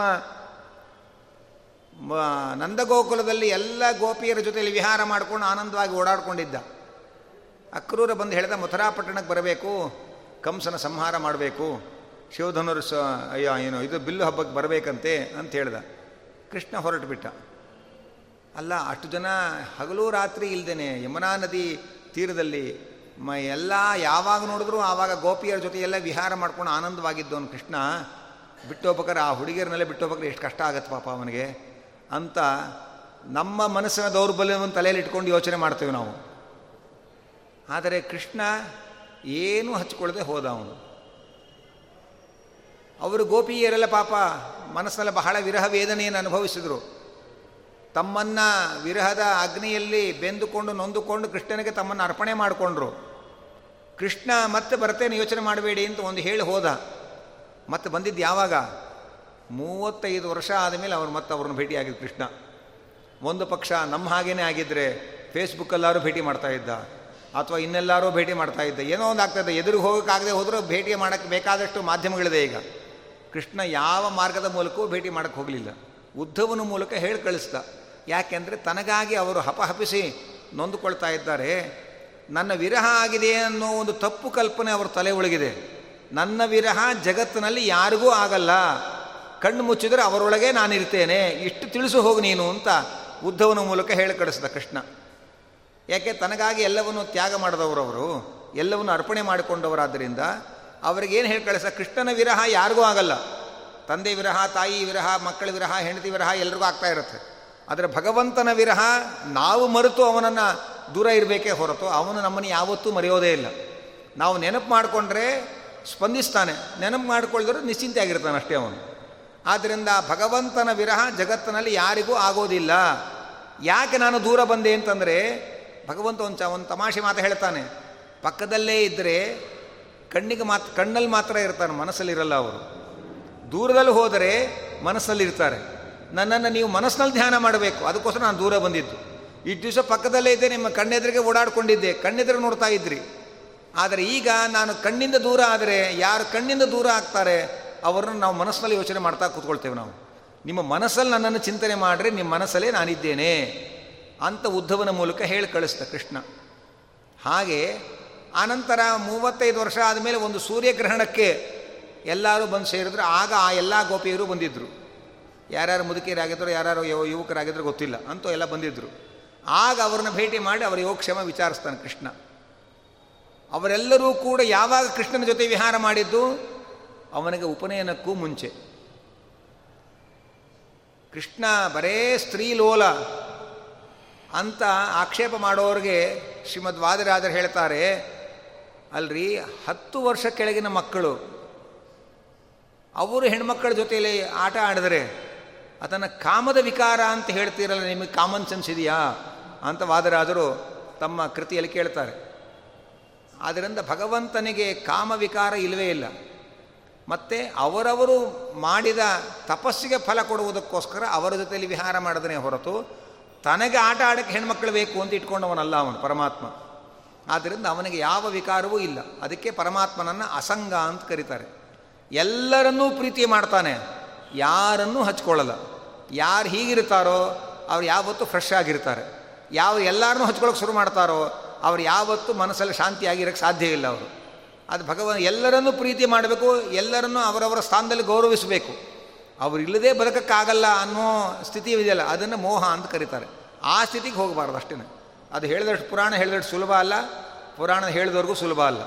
ಆದರೆ ಶಾಸ್ತ್ರ ಏನು ಹೇಳುತ್ತೆ ಅನ್ನೋದನ್ನು ನಾವು ನೀವು ಕೂತ್ಕೊಂಡು ಕೇಳ್ತಾ ಇದ್ದೇವೆ ಅಷ್ಟೇ ಹೀಗೆ ಆ ಭಗವಂತನ ಒಂದು ವಿಶೇಷವಾದ ವಿಚಾರವನ್ನು ಮುಂದೆ ತಿಳಿಸ್ತಾ ಇದ್ದಾರೆ. ನಮಗೆ ಧ್ಯಾನ ಮಾಡೋದಕ್ಕೆ ಏಕಾಗ್ರತೆ ಇಲ್ಲ. ಏಕಾಗ್ರತೆ ಕೊರತೆ ಆಗಕ್ಕೆ ಕಾರಣ ಏನು ಅಂದರೆ, ಬೇರೆ ವಸ್ತುಗಳಲ್ಲಿ, ಬೇರೆ ವಿಷಯಗಳಲ್ಲಿ ನಮಗೆ ಏಕಾಗ್ರತೆ ಇದೆ. ಅದನ್ನು ಗಾಢವಾಗಿ ಹಚ್ಚಿಕೊಂಡಿದ್ದೇವೆ. ಅದಕ್ಕೆ ಅಲ್ಲಿ ಏಕಾಗ್ರತೆ ಇದೆ. ದೇವರಲ್ಲಿ ನಮಗೆ ಯಾಕೆ ಏಕಾಗ್ರತೆ ಇಲ್ಲ ಅಂದರೆ, ದೇವರನ್ನು ಅಷ್ಟು ಹಚ್ಕೊಂಡಿಲ್ಲ ನಾವು. ಅದಕ್ಕೆ ದೇವರನ್ನು ಹೆಚ್ಚೆಚ್ಚು ಹಚ್ಕೊಂಡ್ರೆ ಏಕಾಗ್ರತೆ ಬರುತ್ತೆ ಅಂತಾರೆ. ಎಲ್ಲ ಸರಿ, ನೀವು ಆದರೂ ಕೂಡ ಅದನ್ನಲ್ಲಿ ಹೇಗೆ ನಾವು ಮನಸ್ಸನ್ನು ಭಗವಂತನ ಕಡೆಗೆ ನೆಲೆಗೊಳಿಸೋದು ಅಂತೀರಲ್ಲ ಇದೆಲ್ಲ ಹೇಗೆ ಸಾಧ್ಯ? ಅಂದರೆ ಅದಕ್ಕೊಂದು ಸುಂದರವಾದ ರೂಪಕವನ್ನು ಕೊಟ್ಟು ಯಮದೇವರು ಹೇಳ್ತಾರೆ. ಆತ್ಮಾನಂ ರಥಿನಂ ವಿದ್ಧಿ, ಶರೀರಂ ರಥಮೇವಚ ಬುದ್ಧಿಂತು ಸಾರಥಿಂ ವಿದ್ಧಿ, ಮನಃ ಪ್ರಗ್ರಹಮೇವ ಚ, ಇಂದ್ರಿಯಾಣಿ ಹಯಾನಾಹು, ವಿಷಯಾಂಸ್ತೇಷು ಗೋಚರಾನ್, ಆತ್ಮೇಂದ್ರಿಯ ಮನೋಯುಕ್ತಂ ಭೋಕ್ತೇತ್ಯಾಹುರ್ಮನೀಷಿಣಃ. ಭಗವಂತನ ಕಡೆಗೆ ಪ್ರಯಾಣ ಮಾಡಬೇಕು. ಒಂದು ರೂಪಕವನ್ನು, ರೂಪಕ ಮಾಡಿ ನಮ್ಮ ಸಾಧನೆಯ ಕ್ರಮವನ್ನು ಯಮದೇವರು ಹೇಳ್ತಾ ಇದ್ದಾರೆ. ಒಂದು ಗುರಿ ಇರಬೇಕು ನಮಗೆ ಮೊದಲು. ಮನೆಯಿಂದ ಹೊರಡಬೇಕಾದ್ರೆ ಎಲ್ಲಿಗೆ ಹೊರಡಬೇಕು ಅನ್ನೋ ಗುರಿ ಇರಬೇಕು. ಮೆಜೆಸ್ಟಿಕಲ್ ಬಂದ ಮೇಲೆ ಎಲ್ಲಿಗೆ ಹೋಗಲಿ ಅಂತ ತೀರ್ಮಾನ ಮಾಡೋದಲ್ಲ. ಮನೆಯಿಂದ ಹೊರಡಬೇಕಾದ್ರೇ ಎಲ್ಲಿಗೆ ಎಲ್ಲಿಗೆ ಅಂತ ಒಂದು ಗುರಿ ಇರಬೇಕು. ಆ ಪ್ರಯಾಣ ಮಾಡೋದಕ್ಕೆ ಒಂದು ರಥವನ್ನು ನಾವು ರಥದಲ್ಲಿ ಹತ್ತಿ ಕೂತ್ಕೊಳ್ತೇವೆ. ರಥದಲ್ಲಿ ಹತ್ತಿ ಕೂತ್ಕೊಂಡು, ರಥದಲ್ಲಿ ಕೂತು ನಾವು ನಮ್ಮ ಗುರಿಯ ಕಡೆ ಹೋಗಬೇಕಾಗಿದ್ದರೆ ಏನೇನು ಇರಬೇಕು ಸಲಕರಣೆಗಳು? ಮೊದಲು ಪಳಗಿದ ಕುದುರೆ ಇರಬೇಕು. ಆ ಕುದುರೆಯನ್ನು ಲಗಾಮಿನ ಮೂಲಕ ಚೆನ್ನಾಗಿ ಕಂಟ್ರೋಲ್ ಮಾಡಕ್ಕೆ ಬರುವಂಥ ಒಬ್ಬ ಸಾರಥಿ ಇರಬೇಕು. ಅಂಥ ಸಾರಥಿಯ ಸಾಥಿ ನಮಗಿರಬೇಕು. ಆಗ ರಥಿಯಾದ ನಾವು ನಮ್ಮ ಉದ್ದೇಶದ ಕಡೆಗೆ ಹೋಗಿ ಸೇರ್ತೇವೆ ಹಾಗೆ ನಾವೆಲ್ಲರೂ ಕೂಡ ಒಂದು ದೀರ್ಘ ಪ್ರಯಾಣದಲ್ಲಿದ್ದೇವೆ. ನಮ್ಮ ದೀರ್ಘ ಪ್ರಯಾಣ ಯಾರ ಕಡೆಗೆ? ಭಗವಂತನ ಕಡೆಗೆ. ಭಗವಂತನ ಕಡೆಗೆ ನಮ್ಮ ಪ್ರಯಾಣ ಸಾಗಿದೆ. ಯಾರು ಭಗವಂತನನ್ನು, ಭಗವಂತನ ಕಡೆಗೆ ಹೋಗಬೇಕು ಅಂತ ಅನ್ನೋರು. ಅವರಿಗೆ ಒಂದು ರಥ ಕೊಟ್ಟಿದ್ದಾನ ದೇವರು ಭಗವಂತನ ಕಡೆ ಹೋಗಲಿಕ್ಕೆ. ಅದು ಯಾವ ರಥ ಅಂದರೆ, ಶರೀರಂ ರಥಮೇವಚ. ಈ ಶರೀರ ಒಂದು ರಥ. ಈ ಶರೀರ ಅನ್ನುವ ರಥವನ್ನು ಕೊಟ್ಟು ಭಗವಂತನ ಕಡೆಗೆ ಪ್ರಯಾಣ ಮಾಡ್ರಿ ಅಂತ ವ್ಯವಸ್ಥೆ ಮಾಡಿದ್ದಾನಂತೆ. ರಥ ಒಂದೇ ಇದ್ರೆ ಸಾಕೇನು? ಅದಕ್ಕೆ ಕುದುರೆ ಬೇಕು ಅದಕ್ಕೆ. ಕುದುರೆ ಯಾರು ಅಂತಂದರೆ, ಕುದುರೆ ಹೇಳ್ತಾರೆ, ಇಂದ್ರಿಯಾಣಿ ಹಯಾನಾಹುಹು. ಇಂದ್ರಿಯಗಳೆಲ್ಲ ಕುದುರೆಗಳು. ಹತ್ತು ಇಂದ್ರಿಯಗಳೇನಿದೆ, ಅದೇ ತಾನು ನಮ್ಮನ್ನು ಎಳ್ಕೊಂಡು ಹೋಗೋದು. ಏನೋ ನೋಡ್ತೇವೆ, ಅದು ಬೇಕು ಅಂತ ಹತ್ರ ಹೋಗ್ತೇವೆ. ಏನೋ ಕೇಳ್ತೇವೆ, ಅದನ್ನು ಹತ್ರ ಕೇಳಿಸ್ಕೋಬೇಕು, ಹತ್ರ ಹೋಗ್ತೇವೆ. ನಮ್ಮ ಇಂದ್ರಿಯಗಳು ನಮ್ಮನ್ನು ಎಳ್ಕೊಂಡು ಎಳ್ಕೊಂಡು ಎಳ್ಕೊಂಡು ಹೋಗ್ತಾ ಇದೆ. ಆದ್ದರಿಂದ ಆ ಇಂದ್ರಿಯಗಳು ನಮ್ಮನ್ನು ವಿಷಯದ ಕಡೆಗೆ ಎಳ್ಕೊಂಡು ಹೋಗೋದ್ರಿಂದ ಇಂದ್ರಿಯಗಳನ್ನು ಕುದುರೆಗಳು ಹಾಗೆ ಅಂತ ಹೇಳ್ತಾ ಇದ್ದಾರೆ. ಅನಂತರ ಆ ಕುದುರೆಯನ್ನು ನಿಯಂತ್ರಿಸಲಿಕ್ಕೆ ಒಂದು ಲಗಾಮ್ ಬೇಕಲ್ಲ. ಮನಃ ಪ್ರಗ್ರಹಮೇವಚ ಮನಸ್ಸು ಲಗಾಮು. ಇಂದ್ರಿಯಗಳನ್ನು ನಿಯಂತ್ರಿಸುವ ಲಗಾಮು ಮನಸ್ಸು. ಬರೀ ಲಗಾಮ್ ಇದ್ರೇನು ಉಪಯೋಗ? ಲಗಾಮ್ ಸಮೇತ ಕುದುರೆ ಓಡುತ್ತೆ. ಅದಕ್ಕೆ ಲಗಾಮ್ ಹಿಡ್ಕೊಳ್ಳೋನೊಬ್ಬ ಬೇಕು, ಸಾರಥಿ. ಆ ಸಾರಥಿ ಯಾರು ಅಂತಂದರೆ, ಆ ಸಾರಥಿ, ಬುದ್ಧಿಂತೂ ಸಾರಥಿಂ ವಿದ್ಧಿ. ಬುದ್ಧಿ, ಸಾರಥಿ, ಬುದ್ಧಿ ಅಂದರೆ ಏನು? ಬುದ್ಧಿ ಅಂದರೆ ನಿರ್ಣಯ ಮಾಡುವಂಥ ಬುದ್ಧಿ. ಇದು ಬೇಕು ಅದು ಬೇಕು ಅಂತ ನಿರ್ಣಯ ಮಾಡೋದು. ವ್ಯವಸಾಯಾತ್ಮಿಕ ಬುದ್ಧಿ ಅಂತ ಹೇಳ್ತಾನೆ ಕೃಷ್ಣ ಗೀತೆಯಲ್ಲಿ ಹಾಗೆ ನಿರ್ಧಾರ ಮಾಡೋ, ನಿರ್ಧಾರ ಮಾಡುವಂಥ ಬುದ್ಧಿ ಇದೆಯಲ್ಲ, ಅದು. ಆ ಬುದ್ಧಿ ಅಂದರೆ ವಿವೇಕ. ಯಾವುದು ತಪ್ಪು, ಯಾವುದು ಸರಿ ಅನ್ನುವ ವಿವೇಕ. ಆ ವಿವೇಕ ಸಾರಥಿ. ಆ ವಿವೇಕ ಎಂಬ ಸಾರಥಿಯ ಕೈಯಲ್ಲಿ ಮನಸ್ಸಿರಬೇಕು. ಆ ಮನಸ್ಸಿನ ಅಧಿ ಕಂಟ್ರೋಲಲ್ಲಿ ಇಂದ್ರಿಯಗಳಿರಬೇಕು. ಅಂದರೆ ಅರ್ಥ, ಈಗ ನಾವು ರಸಮಂಜರಿ ಕಾರ್ಯಕ್ರಮ ನಡೀತಾ ಇದೆ, ಪಕ್ಕದಲ್ಲಿ ಅಂತ ಅಂದ್ಕೊಳ್ಳೋಣ. ಒಂದು ಸಿನಿಮಾ ರಸಮಂಜರಿ ನಡೀತಾ ಇದೆ. ಅಲ್ಲಿಗೆ ಹೋಗಬೇಕೋ, ಪ್ರವಚನಕ್ಕೆ ಬರಬೇಕೋ? ಇದೇ ಶ್ರೇಯಸ್ಸು, ಪ್ರೇಯಸ್ಸು. ಇಲ್ಲಿ ವಿವೇಕ ಕೆಲಸ ಮಾಡಬೇಕು. ಯಾವುದು ನಮ್ಮ ಆತ್ಮೋದ್ಧಾರಕ್ಕೆ ಕಾರಣವಾದದ್ದು? ಈ ಪ, ಈ ಪುರಾಣ ಪ್ರವಚನ ಶ್ರವಣ ಮಾಡೋದು ನಮ್ಮ ಆತ್ಮೋದ್ಧಾರಕ್ಕೆ ಸಾಧನವಾದದ್ದು. ಆದ್ದರಿಂದ ಪುರಾಣ ಶ್ರವಣ ಮಾಡಬೇಕು ಅನ್ನೋ ವಿವೇಕದಿಂದ ರಸಮಂಜರಿ ಕಡೆ ಓಡೋ ಮನಸ್ಸನ್ನು ಎಳ್ಕೊಂಡು ಬಂದು ಪುರಾಣ ಮಂದಿರಕ್ಕೆ ಎಳ್ಕೊಂಬರ್ಬೇಕು ಆ ಮನಸ್ಸು ನಿಮ್ಮ ಮನಸ್ಸು ಇಲ್ಲಿಗೆ ಎಳ್ಕೊಂಬಂದರೆ ಅವ ಕಿವಿನೂ ಇಲ್ಲೇ ಬಂದು ಕೂತ್ಕೊಳ್ಳುತ್ತೆ. ಇಲ್ಲಿ ಹೋದರೆ ಅದೇ ದೇಹ ಇಲ್ಲೇ ಕೂತಿರುತ್ತೆ. ಮನಸ್ಸು ಇನ್ನೊಂದು ಕಡೆ ಓಡಿರುತ್ತೆ. ನಾವು ಒಂದು ಕಥೆಯನ್ನು ಕೇಳಿರ್ತೇವೆ ತುಲಾಮಾಸ ಮಹಾತ್ಮೆ ಒಳಗೆ ಒಂದು ಕಥೆ ಬರುತ್ತೆ. ಅಣ್ಣ ತಮ್ಮಂದಿರು, ಆ ಒಬ್ಬ ಮಹಾಕೃಷ್ಣ ಭಕ್ತ, ಇನ್ನೊಬ್ಬ ವಿಷಯಾಸಕ್ತ, ಆ ಇಬ್ಬರೂ ಕೂಡ ಒಂದು ಕಡೆ ಹೊರಡ್ತಾ ಇರ್ತಾರೆ. ಅವತ್ತು ದ್ವಾದಶಿ, ಉತ್ಥಾನ ದ್ವಾದಶಿ. ಕೃಷ್ಣನ ದೇವಸ್ಥಾನಕ್ಕೆ ಅಂತ ಒಬ್ಬ ಹೊರಟಿಯಾನೆ. ಆ ಕೃಷ್ಣನ ದೇವಸ್ಥಾನದಲ್ಲಿ ಮಹೋತ್ಸವ ಆಗ್ತಾ ಇದೆ. ಉತ್ಥಾನ ದ್ವಾದಶಿಯಿಂದ ಕೃಷ್ಣನ ಮಹೋತ್ಸವ ಆಗ್ತಾ ಇದೆ. ಅದಕ್ಕೆ ಹೋಗಬೇಕು ಅಂತ ಹೊರಡ್ತಾನೆ. ಇನ್ನೊಬ್ಬ ವೇಶ್ಯಾಗ್ರಹಕ್ಕೆ ಅಂತ ಹೊರಟಿದ್ದಾನೆ. ಇಬ್ಬರೂ ದಾರಿಯಲ್ಲಿ ಒಟ್ಟಿಗೆ ನಿಂತಿದ್ರು ಜೋರು ಮಳೆ ಬಂದ್ಬಿಡ್ತು. ಇವತ್ತಿನ ಹಾಗೆ ದಾರಿ ದೀಪದ ವ್ಯವಸ್ಥೆಗಳಿಲ್ಲ. ಮಳೆ, ಜೋರು ಮಳೆ ಮತ್ತು ಕಗ್ಗತ್ತಲೆ, ಅದರೊಳಗೆ ದಾರಿ ಬದಲಾಯಿಸ್ಬಿಡ್ತು. ದಾರಿ ಬದಲಾಗಿ ಕೃಷ್ಣ ಮಂದಿರಕ್ಕೆ ಹೊರಟಂಥವನು ವೇಶ್ಯಾಗ್ರಹಕ್ಕೆ ಹೋಗಿ ತಲುಪುದ. ವೇಶ್ಯಾಗ್ರಹಕ್ಕೆ ಹೋದ, ಹೋಗಬೇಕು ಅಂತ ಅಂದ್ಕೊಂಡು ಕೃಷ್ಣ ಮಂದಿರಕ್ಕೆ ಹೋದ ರಸ್ತೆ ಚೇಂಜ್ ಆಗೋಯ್ತು.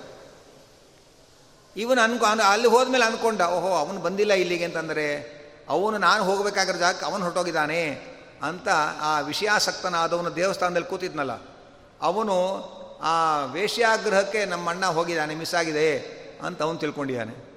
ಅಲ್ಲಿ ಹೋದವನು ತಿಳ್ಕೊಂಡ, ಓಹೋ, ನಾನು ಕೃಷ್ಣನ ಮಂದಿರಕ್ಕೆ ಹೋಗಬೇಕು ಅಂತ ಅಂದ್ಕೊಂಡಿದ್ದೆ ನನ್ನ ತಮ್ಮ ಅಲ್ಲಿ ಹೊರಟೋಗಿದ್ದಾನೆ ಅಂತ ಇವನು ಅಂದ್ಕೊಂಡ. ಕೃಷ್ಣ ಮಂದಿರದಲ್ಲಿ ಕೂತಿದ್ದ ಕೂತಿರ್ತಾನಲ್ಲ, ಅವನು ಇಷ್ಟೊತ್ತಿಗೆ ಅವನು ವೇಶ್ಯಾಗ್ರಹದಲ್ಲಿ ಪ್ರವೇಶ ಮಾಡಿರ್ತಾನೆ. ಇಷ್ಟೊತ್ತಿಗೆ ಇಂಥ ಸುಖ ಅನುಭವಿಸ್ತಾ ಇರ್ತಾನೆ. ಅಂತ ತನ್ನ ತಮ್ಮ ಏನೇ ತಮ್ಮ ಅಣ್ಣ ಏನೇನು ಸುಖ ಅನುಭವಿಸ್ಬೋದು ಅಂತ ಅದನ್ನೇ ಆಲೋಚನೆ ಮಾಡ್ತಾ ಮೈ ಮರೆತು ಕೂತಿದ್ದಾನೆ ಕೃಷ್ಣ ಮಂದಿರದಲ್ಲಿ. ಉಳಿದು ಅಕ್ಕಪಕ್ಕದವರೆಲ್ಲ ಎಷ್ಟು ಭಕ್ತಿ ಪಾಪಕ್ಕ ಅಂತ ಅಂದ್ಕೊಳ್ತಾ ಇದ್ದಾರೆ. ಕಣ್ಣು ಮುಚ್ಚು ಇವನು.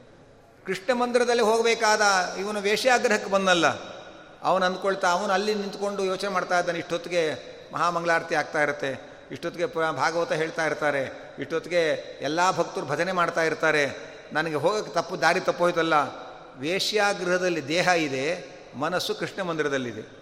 ಇವನ ದೇಹ ವೇಶ್ಯಾ ಮಂದಿರ, ಕೃಷ್ಣ ಮಂದಿರದಲ್ಲಿದೆ, ಮನಸ್ಸು ವೇಶ್ಯಾಗೃಹದಲ್ಲಿದೆ.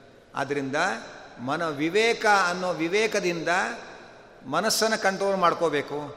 ಮನಸ್ಸಿನಿಂದ ಇಂದ್ರಿಯಗಳನ್ನು ಕಂಟ್ರೋಲ್ ಮಾಡ್ಕೊಳ್ಬೇಕು. ಆದ್ದರಿಂದ ನಾವು ಭಗವಂತನ ಮಹಿಮೆಯನ್ನು ಶ್ರವಣ ಮಾಡಬೇಕು ಅನ್ನುವಂತಹ ವಿವೇಕವನ್ನು ಸಂಪಾದನೆ ಮಾಡಿಕೊಂಡ್ರೆ ಅದರಿಂದ ಮನಸ್ಸು ಅದನ್ನೇ ಮಾಡಬೇಕು. ಮನಸ್ಸು ಅಂದ್ರೆ ಏನರ್ಥ? ಮನಸ್ಸು ಸಂಕಲ್ಪ ಮಾಡೋದು ಮನಸ್ಸು ಅಂತ. ಶಾಸ್ತ್ರ ಹೇಳೋದು. ಅದು ಮಾಡಬೇಕು, ಇದು ಮಾಡಬೇಕು, ಅಲ್ಲಿಗೆ ಹೋಗಬೇಕು, ಇಲ್ಲಿಗೆ ಹೋಗಬೇಕು ಅಂತ ಅನ್ಕೋತೀವಲ್ಲ? ಅದೆಲ್ಲ ಮನಸ್ಸಿನ ಕೆಲಸಗಳದು. ಹಾಗಾಗಿ ನಮ್ಮ ವಿವೇಕದಿಂದ ಪುರಾಣ ಶ್ರವಣ ಮಾಡಬೇಕು ಅಂತ ಮನ ವಿವೇಕ ಸಂಪಾದನೆ ಮಾಡಿಕೊಂಡು ಮನಸ್ಸನ್ನು ಪುರಾಣ ಮಂದಿರಕ್ಕೆ ಬರೋ ಹಾಗೆ ಮಾಡಬೇಕು. ಪುರಾಣ ಮಂದಿರದಲ್ಲಿ ಕೂತ ಮೇಲೆ ಪುರಾಣ ಕೇಳು, ಇನ್ನೇನು ಕೇಳಿಸ್ಕೋಬೇಡ ನೀನು. ಹಾಗೆ ಅಂತೇಳಿ ಅದು ಕಿವಿಗೆ ಹೇಳಿ, ಕಿವಿನ ಕಂಟ್ರೋಲ್ ಮಾಡಬೇಕು. ಹೀಗಿದ್ದರೆ ಸಾಧನೆ ಆಗತ್ತೆ. ಇದಿಷ್ಟು ಹೇಳ್ತಾರೆ. ಆದ್ದರಿಂದ ಒಳ್ಳೆಯ ರಥ ಒಳ್ಳೆಯ ಸಾರಥಿ, ಒಳ್ಳೆ ಲಗಾಮು ಅದನ್ನು ಕಂಟ್ರೋಲ್ ಮಾಡೋ ಸಾರಥಿ ಇಷ್ಟೆಲ್ಲ ಇದ್ದರೆ ರಥದಲ್ಲಿ ಕುಳಿತಿರುವ ಪ್ರಯಾಣಿಕ ತಾನು ಹೋಗಬೇಕಾದ ಕಡೆ ಹೋಗಿ ಸೇರ್ತಾನೆ. ಇಲ್ಲದೆ ಹೋದರೆ ಆಟೋದ್ರು ಕರಿತಾರಲ್ಲ, ಅವ್ರು ಹೋಗೋ ಕಡೆ ನಾವು ಹೋಗಬೇಕಾಗತ್ತೆ. ನಮ್ಮ ಕಡೆ ಅವ್ರು ಬರಲ್ಲ. ಕುದುರೆಯ ಮೇಲೆ ಕೂತವರು ನಾವು ಹೋಗಬೇಕಾದ ಊರಿಗೆ ಕುದುರೆಯನ್ನು ಕರ್ಕೊಂಡು ಹೋಗಬೇಕೇ ಹೊರತು, ಕುದುರೆ ಯಾವ ಊರಿಗೆ ಹೋಗುತ್ತೋ, ಎಲ್ಲಿಗೆ ಹೋಗುತ್ತೋ ಅಲ್ಲಿಗೆ ಹೋಗ್ತೇವೆ ಅಂತಂದರೆ, ಆ ಕುದುರೆನೂ ಹೊಂಡಕ್ಕೆ ಬೀಳುತ್ತೆ, ನಾವು ಹೊಂಡಕ್ಕೆ ಬೀಳ್ತೇವೆ ಹೀರೋ ಹೊಂಡಕ್ಕೆ ಬೀಳ್ತಾನೆ. ಇಷ್ಟು ಹಣೆ ಬರ ಆಗತ್ತೆ. ಅದರಿಂದ ಆತ್ಮಾನಂ ರಥಿನಂ ವಿದ್ಧಿ. ಇಲ್ಲಿ ಪ್ರಯಾಣ ಮಾಡೋನು ಯಾರು? ಆತ್ಮ ಅಂದರೆ, ಈ ಆತ್ಮ ಅಂದರೆ ನಿಜವಾಗಿ ಪರಮಾತ್ಮನೇ ನಮ್ಮ ರಥದ ಮುಖ್ಯಸ್ಥ. ನಮ್ಮ ರಥದಲ್ಲಿ ಭಗವಂತನೇ ಮುಖ್ಯವಾಗಿ ಒಳಗೆ ಕೂತಿರೋದು. ಭಗವಂತನ ಜೊತೆಯಲ್ಲಿ ಪ್ರಾಣದೇವರು ಕೂತಿದ್ದಾರೆ. ಅನಂತರ ಈ ಜೀವನು ಕೂತಿದ್ದಾನೆ. ಶ್ರೀನಿವಾಸನ ಬ್ರಹ್ಮರಥೋತ್ಸವ ನೋಡ್ತೇವೆ. ಆ ಬ್ರಹ್ಮರಥದಲ್ಲಿ ಶ್ರೀಭೂ ಸಮೇತ ಶ್ರೀನಿವಾಸ ದೇವರು ಕೂತಿರ್ತಾರೆ. ಅನೇಕ ಜನ ಅರ್ಚಕರು ಕೂತಿರ್ತಾರೆ. ಆದರೆ ಅರ್ಚಕರ ಬ್ರಹ್ಮರಥೋತ್ಸವ ಅಂತ ಯಾರೂ ಅನ್ನಲ್ಲ. ಶ್ರೀನಿವಾಸ ದೇವರು ಬ್ರಹ್ಮರಥೋತ್ಸವ ಅಂತಾರೆ. ಒಂದೇ ರಥದಲ್ಲಿ ಕೂತಿರೋದು ಅರ್ಚಕರು ಮತ್ತು ಭಗವಂತ. ಆ ಅರ್ಚಕರು ಭಗವಂತ ಒಂದೇ ರಥದಲ್ಲಿ ಇದ್ದರೂ ಕೂಡ ಶ್ರೀನಿವಾಸನ ಬ್ರಹ್ಮರಥೋತ್ಸವ ಅಂತಾರೆ ಹೊರತು ಅರ್ಚಕರ ಬ್ರಹ್ಮರಥೋತ್ಸವ ಅಂತ ಯಾರೂ ವ್ಯವಹಾರ ಮಾಡಲ್ಲ. ಯಾಕೆಂದರೆ ಆ ರಥಕ್ಕೆ ಮುಖ್ಯ ಸ್ವಾಮಿ ಭಗವಂತ. ಹಾಗೆ ಬ್ರಹ್ಮರಥೋತ್ಸವ ನಾವು ಅಲ್ಲಿ ಮಾಡೋಕ್ಕಾಗದೆ ಹೋದರೂ, ಮಾಡ್ಸೋಕ್ಕಾಗದೆ ಹೋದರೂ ಕೂಡ ಉಪನಿಷತ್ತು ಇನ್ನೊಂದು ಕಡೆ ಹೇಳುತ್ತೆ, ನೀನೇನು ಓಡಾಡ್ತಿ? ಇದೆಲ್ಲ ಬ್ರಹ್ಮರಥೋತ್ಸವ ಅಂತ ಅನುಸಂಧಾನ ಮಾಡ್ಕೋ ಅಂತಾರೆ. ಯಾಕೆ ಬ್ರಹ್ಮರಥ ಅಂತ ಅದಕ್ಕೆ ಯಾಕೆ ಹೆಸರು ಅಂದರೆ, ಬ್ರಹ್ಮದೇವರು ಸಾರಥಿಯಾಗಿ ಆ ರಥ ಭಗವಂತನ ರಥವನ್ನು ಮುನ್ನ ನಡೆಸ್ಕೊಂಡು ಹೋಗ್ತಾರೆ. ಬ್ರಹ್ಮದೇವರು ಸಾರಥಿಯಾಗಿ ಆ ರಥವನ್ನು ಮುನ್ನಡೆಸ್ಕೊಂಡು ಹೋಗೋದ್ರಿಂದ ಅದಕ್ಕೆ ಬ್ರಹ್ಮರಥೋತ್ಸವ ಅಂತ ಕರೀತಾರೆ. ನಮ್ಮ ದೇಹದಲ್ಲೂ ಕೂಡ ಪ್ರಧಾನವಾಗಿ ಬ್ರಹ್ಮವಾಯುಗಳು ಸಾರಥಿಯಾಗಿ ಕೂತ್ಕೊಂಡು ಈ ದೇಹ ಅನ್ನೋ ರಥವನ್ನು ಕರ್ಕೊಂಡು ಹೋಗೋದು. ಆದ್ದರಿಂದ ಮುಖ್ಯವಾಗಿ ನಾವು ನಮ್ಮ ಓಡಾಟಗಳೆಲ್ಲ ಒಂದೊಂದು ಬ್ರಹ್ಮೋತ್ಸವ ಅಂತ ನಾವು ಅಂದ್ಕೊಳ್ತಾ ಇರಬೇಕು. ಆವಾಗ ನಿಮ್ಮ ಸಂಚಾರ ಯಾತ್ರೆಯೂ ಕೂಡ ಬರೀ ಯಾತ್ರೆ ಆಗಲ್ಲ, ಅದೆಲ್ಲ ಒಂದು ಉತ್ಸವ ಆಗತ್ತೆ. ಪುರಾಣಕ್ಕೆ ನೀವು ಮನೆಯಿಂದ ಬರ್ತೀರಿ. ಪುರಾಣಕ್ಕೆ ಮನೆಯಿಂದ ಬರುವಾಗ ನಾನು ಪುರಾಣಕ್ಕೆ ಹೋಗ್ತಾ ಇದ್ದೇನೆ ಅಂತ ಹೀಗೆ ಅಂದ್ಕೊಳ್ಳೋ ಬದಲು ಭಗವಂತನ ಬ್ರಹ್ಮೋತ್ಸವ ಪುರಾಣ ಮಂದಿರಕ್ಕೆ ಹೋಗಿ ಸೇರ್ತಾ ಇದೆ ಅಂತ ನೀವು ಮನಸ್ಸಲ್ಲಿ ಅನುಸಂಧಾನ ಮಾಡಿಕೊಂಡ್ರೆ ನೀವು ನಿಮ್ಮ ಮನೆಯಿಂದ ಇಲ್ಲಿಗೆ ಬಂದದ್ದು ಬ್ರಹ್ಮರಥೋತ್ಸವ. ಯಾಕೆಂದರೆ ಈ ದೇಹದಲ್ಲಿ ಭಗವಂತ ಪ್ರಯಾಣ ಮಾಡಿಕೊಂಡು ಬರ್ತಾ ಇದ್ದಾನೆ. ಭಗವಂತನ ಜೊತೆಯಲ್ಲಿ ಜೀವನು ಇದ್ದಾನಾದ್ದರಿಂದ ಜೀವನು ಇಲ್ಲಿಗೆ ಬರ್ತಾ ಇದ್ದಾನೆ. ಆದ್ದರಿಂದ ಆತ್ಮಾನಮರ್ಥಿನಂ ವಿದ್ಯಿಂದ ಪ್ರಧಾನವಾಗಿ ರಥದ ಸ್ವಾಮಿಯಾಗಿರೋನು ಪರಮಾತ್ಮ. ಅವನ ಅಧೀನನಾಗಿರತಕ್ಕಂಥವನು ಜೀವ. ಅವನು ರಥಿಕ. ಅವನೇ ಪಥಿಕ. ಆ ರಥಿಕನಾದವನು ಜೀವ. ಶರೀರಂ ರಥಮೇವಚ ಈ ಶರೀರ ಅನ್ನೋದು ಅವನು ಕೊಟ್ಟ ಶರೀರ, ಭಗವಂತ ಕೊಟ್ಟ ಶರೀರ. ಈ ಅಧ್ಯಾತ್ಮ ಪ್ರಯಾಣದಲ್ಲಿ ಶರೀರ ರಥದಂತೆ, ಅಲ್ಲಿ ಕುಳಿತಿರುವ ಜೀವ ರಥಿಕ ಮತ್ತು ಬುದ್ಧಿಂತು ಸಾರಥಿಂ ವಿದ್ಧಿ, ಬುದ್ಧಿ ಈ ರಥದ ಸಾರಥಿ. ಮತ್ತು ಮನಃ ಪ್ರಗ್ರಹಮೇವಚ ಮನಸ್ಸು ಅವನ ಕೈಯಲ್ಲಿ, ಸಾರಥಿಯ ಕೈಲಿರಬೇಕಾದ ಲಗಾಮು, ಇಂದ್ರಿಯಾಣಿ ಹಯಾನಾಹುಹು, ಇಂದ್ರಿಯಗಳೇ ಕುದುರೆಗಳು. ಹೌದು, ರಸ್ತೆ ಯಾವುದು? ಕುದುರೆ ಆಯಿತು, ಸಾರಥಿ ಆಯಿತು, ಲಗಾಮ ಆಯಿತು, ಎಲ್ಲ ಆಯಿತು, ರಥ ಆಯಿತು, ರಥಿಕ ಆಯಿತು. ಹೋಗೋ ರೂಟ್ ಬೇಕಲ್ಲ, ಯಾವ ದಾರಿ? ಅದಕ್ಕೆ ವಿಷಯಾಂಸ್ತೇಷು ಗೋಚರಾನ್. ಶಬ್ದ ಸ್ಪರ್ಶ ರೂಪರಸ ಗಂಧಗಳಿದೆಯಲ್ಲ, ಇದೇ ಈ ರಥ ಓಡಾಡುವ ದಾರಿ. ಆ ದಾರಿಯಲ್ಲಿ ಸಾಗಿ ಶಬ್ದ ಭಗವಂತನ ಮಹಿಮೆಯ ಶಬ್ದ, ಭಗವಂತನ ಪ್ರತಿಮೆಯ ರೂಪ, ಭಗವಂತನ ನೈವೇದ್ಯದ ರಸ, ಭಗವಂತನ ನಿರ್ಮಾಲ್ಯದ ಸ್ಪರ್ಶ, ನಿರ್ಮಾಲ್ಯದ ಗಂಧ ಇದನ್ನೆಲ್ಲ ಸೇವನೆ ಮಾಡಿದ್ರೆ ಇದೆಲ್ಲ ಭಗವಂತನ ಕಡೆಗೆ ಹೋಗೋ ಪ್ರಯಾಣ ಆಗತ್ತೆ. ಹೀಗೆ ಆ ಇಂದ್ರಿಯಗಳ ವಿಷಯಗಳಿದೆಯಲ್ಲ, ಅದೇನೇ ಈ ಕುದುರೆ ಹೋಗುವ ದಾರಿ ಅಂತ ಇದ್ದಾನೆ. ಹೇಳಿ ಎಷ್ಟು ಅವಿಜ್ಞಾನವಾನ್ ಭವತಿ, ಅಯುಕ್ತೇನ ಮನಸಾ ಸದಾ, ತಸ್ಯ ಇಂದ್ರಿಯಾಣಿ ಅವಶ್ಯಾನಿ, ದುಷ್ಟಾಶ್ವ ಇವ ಸಾರಥೇಹೇ. ಯಾರಿಗೆ ವಿವೇಕ ಇಲ್ಲ, ಅವರು ಯಾರಿಗೆ ಯಾವ ರಥಕ್ಕೆ ಸಾರಥಿ ಇಲ್ಲ ಅಥವಾ ಅನುಭವ ಇಲ್ಲದೇ ಇರೋ ಸಾರಥಿ ಇದ್ದಾನೆ, ಸರಿಯಾಗಿ ಡ್ರೈವಿಂಗ್ ಕಲಿತ್ಕೊಳ್ಳದೇ ಇರುವಂಥ ಡ್ರೈವರ್ನ ಕೂಡಿಸ್ಕೊಂಡ್ರೆ ಏನಾಗುತ್ತೆ? ನಮ್ಮ ಜೀವನ ಡ್ರೈ ಆಗುತ್ತೆ ಅಷ್ಟು, ಇನ್ನೇನಾಗಲ್ಲ. ಹಾಗಾಗಿ ಅನುಭವ ಇರತಕ್ಕಂತಹ ಡ್ರೈವರ್ ಇರಬೇಕು. ಹಾಗೆ ಆ ನಮ್ಮ ವಿವೇಕವನ್ನು ಯಾರು ಕಳ್ಕೊಳ್ತಾರೆ? ಅವರ ರಥಕ್ಕೆ ಸಾರಥಿ ಇಲ್ಲದ ಕುದುರೆ ಆಯಿತು ಸಾರಥಿ ಇಲ್ಲದ ರಥ ಆಯಿತು. ಸಾರಥಿ ಯಾವಾಗಿರಲ್ಲ? ಮನಸ್ಸಿನ ಮೇಲೆ ಕಂಟ್ರೋಲ್ ತಪ್ಪುತ್ತೆ. ಮನಸ್ಸು ಯಾವಾಗ ಕಂಟ್ರೋಲ್ ತಪ್ತೋ, ಇಂದ್ರಿಯಾಣಿ ಅವಶ್ಯಾನಿ, ಇಂದ್ರಿಯಗಳು ನಮ್ಮ ವಶ ಆಗೋದಿಲ್ಲ. ದುಷ್ಟಾಶ್ವಾಯುವ ಸಾರಥಿ, ಪಳಗದೇ ಇರೋ ಕುದುರೆಯನ್ನು ಗಾಡಿ ಕಟ್ಕೊಂಡು ಹೋದರೆ, ಪಳಗದೇ ಇರೋ ಸಾರಥಿ, ಪಳಗದೇ ಇರೋ ಕುದುರೆ ಗ ರಥಕ್ಕೆ ಕಟ್ಟಿದರೆ ಅದರ ಗತಿ ಏನಾಗುತ್ತೋ, ಅದೇ ಗತಿ ನಮ್ಮದು ಆಗತ್ತೆ. ಎಷ್ಟು ವಿಜ್ಞಾನವಾನ್ ಭವತಿ, ಯುಕ್ತೇನ ಮನಸಾ ಸದಾ, ತಸ್ಯ ಇಂದ್ರಿಯಾಣಿ ವಶ್ಯಾನಿ, ಸದಶ್ವಾಯುವ ಇವ ಸಾರಥೇಹೇ. ಯಾರಿಗೆ ಸರಿಯಾದ ವಿಜ್ಞಾನ ಇದೆ ಅವರು ಒಳ್ಳೆ ಸಾರಥಿಯನ್ನು ಹೊಂದಿದ್ದಾರೆ ಅಂತ ಅರ್ಥ. ಅವರ ಮನಸ್ಸು ನಿಗ್ರಹದಲ್ಲಿದೆ ಅಂದರೆ ಒಳ್ಳೆ ಲಗಾಮ್ ಗಟ್ಟಿಯಾಗಿ ಹಿಡ್ಕೊಂಡಿದ್ದಾರೆ ಅಂತ ಅರ್ಥ. ಅವರ ಇಂದ್ರಿಯಗಳು ಅವರ ವಶದಲ್ಲಿ ಇರುತ್ತೆ ಆಗ ಸದಶ್ವಾಹ ಇವ. ಒಳ್ಳೆ ಕುದುರೆಗಳ ಹಾಗೆ, ಒಳ್ಳೆ ಸಾರಥಿಯ ಕೈಯಲ್ಲಿ ಒಳ್ಳೆ ಕುದುರೆಗಳು ಹೇಗೆ ನಿಯಂತ್ರಣಕ್ಕೆ ಬರುತ್ತೆ? ಹಾಗೆ ಅವರ ಕೈಗೆ ಇಂದ್ರಿಯಗಳ ನಿಯಂತ್ರಣಕ್ಕೆ ಸಿಗುತ್ತೆ. ಆಗ ಅವರು ಹೋಗಬೇಕಾದ ಕಡೆಗೆ ರಥವನ್ನು ತೆಗೆದುಕೊಂಡು ಹೋಗಬಹುದು. ನಿಮ್ಮ ಮಾತನ್ನು ಮುಂದೆ ತಿಳಿಸ್ತಾ ಇದ್ದಾರೆ. ಹೀಗೆ ಅದನ್ನೇ ವಿವರವಾಗಿ ಹೇಳ್ತಾ, ಈ ಸಂದರ್ಭದಲ್ಲಿ ಇದು ಒಂದು ವಿಷಯವನ್ನು ತಿಳ್ಕೊಂಡ್ವಿ ನಾವು. ಇದರಲ್ಲಿ ಇನ್ನೊಂದು ಸೂಕ್ಷ್ಮ ಇದೆ. ಏನಂತಂದರೆ ಈ ಶರೀರ ಇದೆಯಲ್ಲ? ಈ ಶರೀರದಲ್ಲಿ ಮೊಟ್ಟ ಮೊದಲು ರಥಸ್ವಾಮಿಯಾಗಿ ಪರಮಾತ್ಮ ಇದ್ದಾನೆ. ಆಮೇಲೆ ಜೀವಕಲೆಗೆ ಅಭಿಮಾನಿಯಾದ ಬ್ರಹ್ಮದೇವರು, ವಾಯುದೇವರಿದ್ದಾರೆ. ಅವರೂ ರಥಿಕರು. ಅನಂತರ ಜೀವ ಇದ್ದಾನೆ. ಹೀಗೆ ಪರಮಾತ್ಮ ಮತ್ತು ಬ್ರಹ್ಮವಾಯುಗಳು ಮತ್ತು ಜೀವ. ನಾವು ಶ್ರೀ, ರಥೋತ್ಸವದಲ್ಲಿ ಶ್ರೀನಿವಾಸ ದೇವರು ಪರಾಣದೇವರು ಪಕ್ಕದಲ್ಲಿ ಅರ್ಚಕರು ಕೂತಿರ್ತಾರೆ. ಹಾಗೆ ಕಲ್ಪನೆ ಮಾಡಿಕೊಂಡ್ರೆ ಭಗವಂತ ಮುಖ್ಯವಾಗಿ ರಥದ ಸ್ವಾಮಿಯಾಗಿ ಒಳಗೆ ಕೂತಿದ್ದಾನೆ. ಅವನ ಕೈ ಕೆಳಗಡೆ ನಮಗೆ ಪ್ರೇರಕರಾಗಿ ಬ್ರಹ್ಮವಾಯಿಗಳು ಕೂತಿದ್ದಾರೆ. ಅವರ ಅರ್ಚಕನಾಗಿ ಜೀವ ಕೂತಿದ್ದಾನೆ. ಹೀಗೆ ಆ ರಥದ ರಥಿ ಅಂತ, ರಥಿಕ ಅಂದರೆ ಇಷ್ಟು ಜನ ಇದ್ದಾರೆ.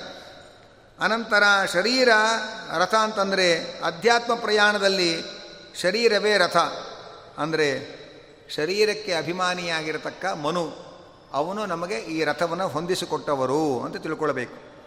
ಅನಂತರ ಸಾರಥಿ ಯಾರು ಅಂದರೆ ಬುದ್ಧಿ ಅಂತಂದ್ವಿ. ಬುದ್ಧಿ ಅಂದರೆ ಬುದ್ಧಿಗೆ ಅಭಿಮಾನಿಯಾದ ಸರಸ್ವತಿ ಭಾರತೀಯರು. ಅವರು ಸಾರಥಿಯಾಗಿದ್ದಾರೆ ಅಂತ ತಿಳ್ಕೊಳ್ಬೇಕು. ಮತ್ತು ಮನಸ್ಸು ಲಗಾಮು ಅಂತಂದರೆ ಮನಸ್ಸಿಗೆ ಅಭಿಮಾನಿಗಳಾದ ಗರುಡಶೇಷ ರುದ್ರರು. ಅವರು ಲಗಾಮಿನ ಲಗಾಮಿನ ಜಾಗದಲ್ಲಿ ನಮ್ಮ ಮನಸ್ಸನ್ನು ನಿಯಂತ್ರಣ ಮಾಡ್ತಾ ಇದ್ದಾರೆ. ಮತ್ತು ಸ್ವರೂಪಭೂತವಾದ ಇಂದ್ರಿಯ, ಸ್ವರೂಪಭೂತವಾದ ಮನಸ್ಸು ಮತ್ತು ಶ್ರೋತ್ರಾದಿ ಇಂದ್ರಿಯಗಳು, ಅದರ ಅಭಿಮಾನಿ ದೇವತೆಗಳು, ಜ್ಞಾ ಮತ್ತು ಜ್ಞಾನೇಂದ್ರಿಯಗಳು ಮತ್ತು ಕರ್ಮೇಂದ್ರಿಯಗಳು, ಅದರ ಅಭಿಮಾನಿ ದೇವತೆಗಳು ಅವರೇ ಕುದುರೆಗಳು. ಆನಂತರ ಅವರು ಓಡಾಡುವ ಮಾರ್ಗ ಅಂದರೆ ಶಬ್ದಸ್ಪರ್ಶ ರೂಪರಸಗಂಧಗಳು. ಅದಕ್ಕೆ ಅಭಿಮಾನಿಗಳು ಯಾರು ಅಂದರೆ ಶಬ್ದಸ್ಪರ್ಶಗಳಿಗೆ ಉಮಾ ಸುಪರ್ಣಿ, ಉಮಾ ರೂಪರಸಗಳಿಗೆ, ಶಬ್ದಸ್ಪ ರೂಪರಸಗಳಿಗೆ ಸುಪರ್ಣಿ, ಗಂಧಕ್ಕೆ ವಾರುಣಿ. ಹೀಗೆ ಮೂರು ಮೂರು ಜನ, ಐದು ತನ್ಮಾತ್ರಗಳಿಗೆ ಅಭಿಮಾನಿಗಳಾಗಿದ್ದಾರೆ. ಈ ಇದನ್ನೆಲ್ಲ ವಿಷಯ ಹೇಳಿ ಯಾಕೆ ಇದನ್ನು ತಿಳ್ಕೊಳ್ಬೇಕು ಅಂದರೆ ಅದನ್ನು ಮುಂದೆ ಹೇಳ್ತಾರೆ. ಹೌದು, ಇದೆಲ್ಲ ಉದಾಹರಣೆ ದೃಷ್ಟಾಂತ ಬಹಳ ಚೆನ್ನಾಗಿದೆ, ಖುಷಿ ಆಯ್ತು ನಮಗೆ. ನಮ್ಮ ಕೈಲಿ ಆಗ್ತಾ ಇಲ್ವಲ್ಲ? ಮತ್ತೇನು ಮಾಡ್ಬೇಕು ನಾವು? ಇಂದ್ರಿಯ ನಿಗ್ರಹ ಇಂದ್ರಿಯ ನಿಗ್ರಹ ಇಲ್ಲದೆ, ಮನೋನಿಗ್ರಹ ಇಲ್ಲದೆ, ಇಂದ್ರಿಯ ನಿಗ್ರಹ ಇಲ್ಲ. ಇದೆರಡನ್ನೂ ಗೆಲ್ಲದೆ ಭಗವಂತನನ್ನು ಹೊಂದಲಿಕ್ಕಾಗಲ್ಲ. ಇದು ಎಂಥ ಕೆಲಸ ನೀವು? ಭಗವಂತನ ಕಡೆಗೆ ಹೋಗ್ರಿ ಅಂತೀರಿ. ಮನಸ್ಸು ಕಂಟ್ರೋಲ್ ಇಲ್ಲದವ್ರು ಆಗಲ್ರಿ ಅಂತೀರಿ. ಇಂದ್ರಿಯ ಕಂಟ್ರೋಲ್ ಇದ್ರೆ ಆಗಲ್ಲ ಅಂತೀರಿ. ನಮ್ಮ ಜನ್ಮಕ್ಕೆ ಇಂದ್ರಿಯಗಳ ಕಂಟ್ರೋಲ್ ಬರಲ್ಲ, ಮನಸ್ಸು ಕಂಟ್ರೋಲ್ ಬರಲ್ಲ, ಮತ್ತು ದೇವ್ರ ಕಡೆ ಹೋಗಕ್ಕೆ ಆಗಲ್ಲ. ಇದು ಎಂಥ ವಿಚಿತ್ರವಾದ ನಿಮ್ಮ ನಿಮ್ಮ ಸಾಧನೆ ಹೇಳ್ತೀರಿ ನೀವು. ಹಾಗೆ ಅಂತ ನಮಗನ್ಸುತ್ತೆ ಇದು ಹೇಗೆ ಅಂತಂದರೆ, ಈ ಉತ್ಸವಗಳಲ್ಲಿ, ಜಾತ್ರೆಗಳಲ್ಲಿ ಒಂದು ಕಂಬವನ್ನು ನೆಟ್ಟಿರ್ತಾರೆ, ಒಂದು ಬೊಂಬು ನೆಟ್ಟಿ ಅದಕ್ಕೆ ಚೆನ್ನಾಗಿ ಗ್ರೀಸ್ ಹಚ್ಚಿಬಿಟ್ಟಿರ್ತಾರೆ. ಗ್ರೀಸ್ ಹಚ್ಚಿ ಒಂದು ಪ್ಲಾಸ್ಟಿಕ್ ಕವರಲ್ಲಿ ನೀರು ತುಂಬಿ ಅದಕ್ಕೊಂದು ತೂತು ಮಾಡಿರ್ತಾರೆ, ಅದನ್ನು ಕಟ್ಟಿರ್ತಾರೆ. ಆ ಕಂಬದ ತುದಿ ಒಳಗೆ ಒಂದಿಷ್ಟು ಗಂಟು ಕಟ್ಟಿರ್ತಾರೆ ದುಡ್ಡು. ಯಾರು ಇದನ್ನು ಹತ್ತಿ ತಗೊಳ್ತಾರೋ ಅವರಿಗೆ ಆ ಗಂಟಲ್ಲಿರೋ ದುಡ್ಡು ಅಂತ. ಸಾವಿರಾರು ಜನ ಪ್ರಯತ್ನ ಮಾಡ್ತಾರೆ. ಯಾರೋ ಒಬ್ಬರಿಗೆ ಸಿಗತ್ತೆ. ಎಲ್ರಿಗೂ ಸಿಗಲ್ಲ ಅದು. ಎಲ್ಲರೂ ಜಾರಿ ಜಾರಿ ಜಾರಿ ಜಾರಿ ಬೀಳ್ತಾ ಇರ್ತಾರೆ. ಅದು ಮೊದಲೇ ಗ್ರೀಸು. ಅದ ಮೇಲೆ ನೀರು ವೇಳೆ ಬೀಳ್ತಾ ಇರುತ್ತೆ. ಆ ಪ್ಲಾಸ್ಟಿಕ್ ಅವಳು ತುಂಬಿಟ್ಟಿರೋದು. ಆದರೂ ಪ್ರಯತ್ನ ಬಿಡದೆ ಅದನ್ನು ಛಲ ಇರೋರು ಅದನ್ನು ಹೋಗಿ ತೊಗೊಳಕ್ಕೆ ಪ್ರಯತ್ನ ಮಾಡ್ತಾರೆ. ಸಾಧನೆ ಅಂದರೆ ಹೀಗೇನೆ. ಗ್ರೀಸ್ ಹಚ್ಚಿರೋ ಕಂಬ ಅದನ್ನು ಹತ್ಕೊಂಡು ಹೋಗಿ ಗುರಿ ಮುಟ್ಟಬೇಕು ಅದು ಬಿಟ್ಟು ಸುಲಭವಾಗಿ ಯಾರು ಬೇಕಾದ್ರೆ ಹೋಗಿ ತೊಗೊಳ್ರಿ ಎಲ್ಲರೂ ಓಡೋಗ್ತಾರೆ ತೊಗೊಳಕ್ಕೆ ಅದೇನು ಕಷ್ಟ ಹೇಳಿ. ಸಾಹಸ ಇರಬೇಕಲ್ಲ. ಹಾಗೆ ಒಂದು ಕಂಬದ ತುದಿಗೆ ದುಡ್ಡು ಕಟ್ಬಿಡಿ, ಯಾರು ಬೇಕಾದ್ರೆ ತೊಗೊಂಡು ಯಾರು ಬೇಕಾದ್ರೆ ಹೋಗ್ತಾರೆ. ಅದಕ್ಕೆ ಅಷ್ಟು ಸಾಹ, ಸಾಹಸ ಮೆರಿಬೇಕಾಗಿದ್ದರೆ ಅಷ್ಟೆಲ್ಲ ಅದಕ್ಕೆ ಪ್ರತಿಬಂಧಕ ಇರಬೇಕು. ಆ ಪ್ರತಿಬಂಧಕಗಳನ್ನೆಲ್ಲ ನಿವಾರಣೆ ಮಾಡಿಕೊಂಡು ಹೋಗಿ ಯಾರದನ್ನು ಪಡೀತಾನೆ, ಅವನು ಸಾಹಸಿಗ ಅನ್ನೋದು ನಾವು ಜಾತ್ರೆಗಳಲ್ಲಿ ನೋಡ್ತೇವೆ. ಅದು ಬರೀ ಜಾತ್ರೆ ಅಲ್ಲ, ಅಧ್ಯಾತ್ಮ ಯಾತ್ರೆ ಒಳಗೂ ಇದೇ ಕ್ರಮ. ಹಾಗಾದ್ರೆ ಇದನ್ನೆಲ್ಲ ಹೇಗೆ ಸಂಪಾದನೆ ಮಾಡಬೇಕು? ಯಾರೋ ಒಬ್ಬರು ಪುರಾಣ ಹೇಳಿದ್ರಂತೆ ಇಂದ್ರಿಯ ನಿಗ್ರಹ ಮಾಡಬೇಕು ಅಂತ. ಪುರಾಣ ಕೇಳ್ಕೊಂಡು ಹೋದವನು ಹೋದ. ಹೋಗ್ಬೇಕಾದ್ರೆ ಒಂದು ಒಳ್ಳೆಯ ಹರಿತವಾದ ಒಂದು ಮಚ್ಚಕತ್ತಿ ಕೊಂಡ್ಕೊಂಡು ಹೋದ. ಮಾರನೇ ದಿವಸ ಕೈಕಾಲು ಕತ್ತರಿಸ್ಕೊಂಡು ಬಂದ, ಸ್ವಾಮಿ, ನೀವು ಹೇಳಿದಾಗೆ ಎಲ್ಲ ಇಂದ್ರಿಯ ನಿಗ್ರಹ, ನಾನು ಇಂದ್ರಿಯ ನಿಗ್ರಹ ಮಾಡಿದ್ದೇನೆ ಸ್ವಾಮಿ, ಅನ್ನಂತವನು. ಸಾಧನೆಗಳನ್ನೇ ಕಳ್ಕೊಳ್ಳೋದನ್ನು ಇಂದ್ರಿಯ ನಿಗ್ರಹ ಅಂತ ಕರೆಯಲ್ಲ. ಮತ್ತು ಇಂದ್ರಿಯ ನಿಗ್ರಹ, ಮನೋನಿಗ್ರಹ ಇದೆಲ್ಲ ಆಗ್ಬೇಕಾದ್ರೆ ಏನು ಮಾಡಬೇಕು ಅಂದರೆ, ಅದಕ್ಕೆ ಒಂದು ಮಾರ್ಗ ಹೇಳ್ತಾರೆ. ಅದನ್ನೇ ಭಗವದ್ಗೀತೆಯಲ್ಲಿ ಕೃಷ್ಣನೂ ಹೇಳ್ತಾನೆ. ಈ ಶ್ಲೋಕಗಳು ಭಗವದ್ಗೀತೆಯಲ್ಲೂ ಬರುತ್ತೆ. ಅದಕ್ಕೆ ಈ ಎಲ್ಲ ಇಂದ್ರಿಯಗಳಿಗೆ, ಮನಸ್ಸಿಗೆ, ಬುದ್ಧಿಗೆ, ಶರೀರಕ್ಕೆ ಈ ಎಲ್ಲ ಅಭಿಮಾನಿ ದೇವತೆಗಳಿರ್ತಾರಪ್ಪ ಅವರನ್ನು ಆರಾಧನೆ ಮಾಡಿ ಅವರನ್ನು ಒಲಿಸಿಕೊಂಡ್ರೆ ನಿನ್ನನ್ನು ಸುಲಭವಾಗಿ ಈ ದಾರಿಯಲ್ಲಿ ಕರ್ಕೊಂಡು ಹೋಗ್ತಾರೆ. ಅದಕ್ಕೆ ತಾರತಮ್ಯ ಜ್ಞಾನ ಇರಬೇಕು. ದೇವತೆಗಳು ಯಾರ್ಯಾರು ತಿಳ್ಕೊಳ್ಬೇಕು ನೀನು ಅಂಥೇಳಿ ಅದನ್ನು ಮುಂದೆ ವಿವರವಾಗಿ ಹೇಳ್ತಾರೆ. ಇಂದ್ರಿಯೇಭ್ಯ ಪರಾಹ್ಯರ್ಥಾ ಅರ್ಥೇಭ್ಯಶ್ಚ ಪರಂ ಮನಃ. ಮನಸಸ್ತ್ವಪರ ಬುದ್ಧಿ ಬುದ್ಧೇರಾತ್ಮ ಮಹಾನ್ ಪರಃ ಮಹತಃ ಪರಮವ್ಯಕ್ತಂ ಅವ್ಯಕ್ತಾತ್ ಪುರುಷಃ ಪರಃ ಪುರುಷಾನ್ನಪರಂ ಕಿಂಚಿತ್ ಸಾ ಕಾಷ್ಠಾ ಸಾ ಪರಾಗತಿ. ಇಂದ್ರಿಯೇಭ್ಯ ಪರಾಹಿ ಅರ್ಥ ಇಂದ್ರಿಯಾಭಿಮಾನಿ ದೇವತೆಗಳು ಅಂತಿದ್ದಾರೆ. ಹತ್ತು ಇಂದ್ರಿಯಗಳಿಗೂ ನಿಯಾಮಕರಾದ ಅಭಿಮಾನಿ ದೇವತೆಗಳು ಬೇರೆ ಬೇರೆ ಇದ್ದಾರೆ. ಆ ಇಂದ್ರಿಯಾಭಿಮಾನಿ ದೇವತೆಗಳಿಗಿಂತಲೂ ಉತ್ತಮರಾದವರು ವಿಷಯಾಭಿಮಾನಿ ದೇವತೆಗಳು.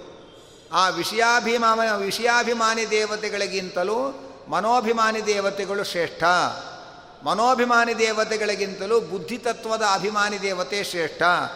ಬುದ್ಧಿತತ್ವದ ಅಭಿಮಾನಿಗಳಿಗಿಂತಲೂ ಕೂಡ ಮಹತ್ತತ್ವಾಭಿಮಾನಿ ಶ್ರೇಷ್ಠ. ಮಹತ್ತತ್ವಾಭಿಮಾನಿಗಿಂತಲೂ ಕೂಡ ಅವ್ಯಕ್ತ ತತ್ವಾಭಿಮಾನಿ ಶ್ರೇಷ್ಠ. ಅವ್ಯಕ್ತ ತತ್ವಾಭಿಮಾನಿಗಿಂತ ಪರಮಾತ್ಮ ಪುರುಷೋತ್ತಮ ಶ್ರೇಷ್ಠ. ಅವನಿಗಿಂತ ಪುರುಷಾತನಪರಂ ಕಿಂಚಿತ ಅವನ ಮೇಲೆ ಇನ್ಯಾರೂ ಇಲ್ಲ. ಸಾ ಕಾಷ್ಠ, ಸಾ ಪರಾಗತಿ, ಅವನೇ ಈ ತಾರತಮ್ಯದ ಕೊನೆ, ಅವನೇ ಎಲ್ಲರಿಗೂ ಕೊನೆಗೆ ಆಸರೆ. ಇಂದ್ರಿಯಾಭಿಮಾನಿ ದೇವತೆಗಳು ಅಂದರೆ ಯಾರು? ಸೋಮವಿತ್ತಪ ಸೂರ್ಯಾಪ್ತಾಹ ಅಶ್ವಿಗ್ನೀಂದ್ರೇಂದ್ರ ಸೂನವಃ ಯಮೋ ದಕ್ಷಶ್ಚೇಂದ್ರಿಯೇಷಾಹ ಇಷ್ಟು ಜನ ಇಂದ್ರಿಯಾಭಿಮಾನಿ ದೇವತೆಗಳು. ಯಾರ್ಯಾರವರು ಅಂತಂದರೆ ಸೋಮ ಅಂದರೆ ಚಂದ್ರ, ವಿತ್ತಪ ಅಂದರೆ ಕುಬೇರ, ಸೂರ್ಯ ಮತ್ತು ವರುಣ, ಅಶ್ವಿನಿ ದೇವತೆಗಳು, ಅಗ್ನಿ ಮತ್ತು ಇಂದ್ರ ಮತ್ತು ಇಂದ್ರಪುತ್ರನಾದ ಜಯಂತ ಮತ್ತು ಯಮ ಮತ್ತು ದಕ್ಷ. ಇಷ್ಟು ಜನ ಇಂದ್ರಿಯಾಭಿಮಾನಿ ದೇವತೆಗಳು ಹಾಗೆ ಅಂತ ಇದ್ದಾರೆ. ಹತ್ತು ಇಂದ್ರಿಯಗಳಿಗೆ ಹತ್ತು ದೇವತೆಗಳು. ಸೋಮಾದಿಗಳು ಶ್ರೋತ್ರಾದಿ ಅಭಿಮಾನಿನ ಶ್ರೋತ್ರಾದಿ ಇಂದ್ರಿಯಗಳಿಗೆ ಇವರೆಲ್ಲ ಅಭಿಮಾನಿ ದೇವತೆಗಳು ಅಂತ ಹೇಳ್ತಾ ಇದ್ದಾರೆ. ಅದರಲ್ಲಿ ಆ ಸೂರ್ಯ, ಸೋಮ ಅಂದರೆ ಚಂದ್ರ ನಮ್ಮ ಶ್ರೋತ್ರೇಂದ್ರಿಯಕ್ಕೆ ಅಭಿಮಾನಿ ದೇವತೆ. ಕುಬೇರ ತ್ವಗೀಂದ್ರಿಯದ ಅಭಿಮಾನಿ ದೇವತೆ. ಸೂರ್ಯ ಚಕ್ಷುರಿಂದ್ರಿಯದ ಅಭಿಮಾನಿ ದೇವತೆ. ವರುಣ ನಾಲಿಗೆಯ ಅಭಿಮಾನಿ ದೇವತೆ. ಅಶ್ವಿನಿ ದೇವತೆಗಳು ಮೂಗಿನ ಅಭಿಮಾನಿ ದೇವತೆ. ಅಗ್ನಿ ವಾಗೀಂದ್ರಿಯದ ದೇವತೆ. ಇಂದ್ರ ಕೈಗಳ ದೇವತೆ. ಯಜ್ಞ ಎಂಬ ಹೆಸರಿನ ಜಯಂತ. ಇಂದ್ರನ ಪುತ್ರ ಅವನು ಪಾದಗಳ ಅಭಿಮಾನಿ ದೇವತೆ. ಪಾದಕ್ಕೆ ಅಭಿಮಾನಿಯಾದ ಯಜ್ಞನ ಸಹೋದರ ಶಂಭು ಅಂತ ಒಬ್ಬ ಇದ್ದಾನೆ, ಅವನನ್ನು ಇಲ್ಲಿ ಸ್ವೀಕಾರ ಮಾಡಬೇಕು. ಯಮದೇವರು ಪಾಯುವಿಗೆ ಅಭಿಮಾನಿ ದೇವತೆ. ದಕ್ಷ, ಉಪಸ್ಥ, ಇಂದ್ರಿಯಕ್ಕೆ ಅಭಿಮಾನ ದೇವತೆ. ಅಂದರೆ ಮಲಮೂತ್ರ ವಿಸರ್ಜನೆಯ ಇಂದ್ರಿಯಗಳು. ಅದಕ್ಕೆ ಅಭಿಮಾನ ದೇವತೆ. ಇಷ್ಟು ಇಂದ್ರಿಯಾಭಿಮಾನ ದೇವತೆಗಳು ಹೇಳ್ತಾ ಇದ್ದರು. ಕಿವಿಯಿಂದ, ಕಿವಿಗೆ ದಿಗಭಿಮಾನಿ ದೇವತೆಗಳು ಅಂತಲೂ ಕೆಲವು ಕಡೆ ಹೇಳ್ತಾರೆ. ನಮಗೆ ಯಾವ ದಿಕ್ಕಿನಲ್ಲಿ ಶಬ್ದ ಬಂದರೂ ಕೇಳಿಸುತ್ತೆ. ಕೇಳಿಸೋರು ಆ ದೇವತೆಗಳು. ಇಲ್ಲಿ ಪ್ರಧಾನವಾಗಿ ಚಂದ್ರನನ್ನ ಮನಸ್ಸಿನ ದೇವತೆ ಅಂತಲೂ ಹೇಳ್ತಾರೆ. ಅದು ಅಲ್ಲೊಂದು ಕೆಲವು ಸೂಕ್ಷ್ಮಗಳನ್ನು ನಾಳೆ ತಿಳ್ಕೊಳ್ಳೋಣ. ಸದ್ಯಕ್ಕೆ ಇಷ್ಟು ತಿಳ್ಕೊಳ್ಳೋಣ. ಚಂದ್ರ ಕಿವಿಗೆ ಅಭಿಮಾನ ದೇವತೆ. ಅನಂತರ ಕುಬೇರ ತ್ವಗೀಂದ್ರಿಯಕ್ಕೆ ಅಭಿಮಾನಿ ದೇವತೆ. ಸೂರ್ಯ ಕಣ್ಣಿನ ದೇವತೆ. ವರುಣ ನಾಲಿಗೆಯ ದೇವತೆ. ನಾಲಿಗೆ ಅಂತಂದಾಗ ನಾಲಿಗೆಯಲ್ಲಿ ರಸವನ್ನು ಗ್ರಹಣ ಮಾಡತಕ್ಕಂಥದ್ದು ಒಂದು ಇಂದ್ರಿಯ. ಮಾತನ್ನು ಪ್ರೇರಣೆ ಮಾಡತಕ್ಕಂಥ ಒಂದು ಇಂದ್ರಿಯ. ಎರಡು ಇಂದ್ರಿಯ ಇದೆ.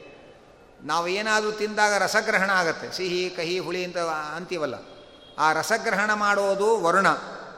ಮಾತಿಗೆ ಪ್ರೇರಣೆ ಮಾಡೋದು ಅಗ್ನಿ. ವಾಗೀಂದ್ರಿಯದಲ್ಲಿ ಮಾತನ್ನು ಪ್ರೇರಣೆ ಮಾಡ್ತಕ್ಕಂಥದ್ದು ಅಗ್ನಿದೇವತೆ. ಅನಂತರ ಇಂದ್ರ ಕೈಗಳ ದೇವತೆ.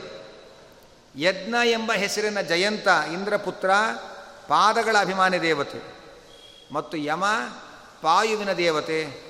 ದಕ್ಷ ಉಪಸ್ಥನ ದೇ ಉಪಸ್ಥ ಇಂದ್ರಿಯದ ದೇವತೆ. ಹಾಗೆ ಅಂತ ಹೇಳ್ತಾ ಇದ್ದಾರೆ.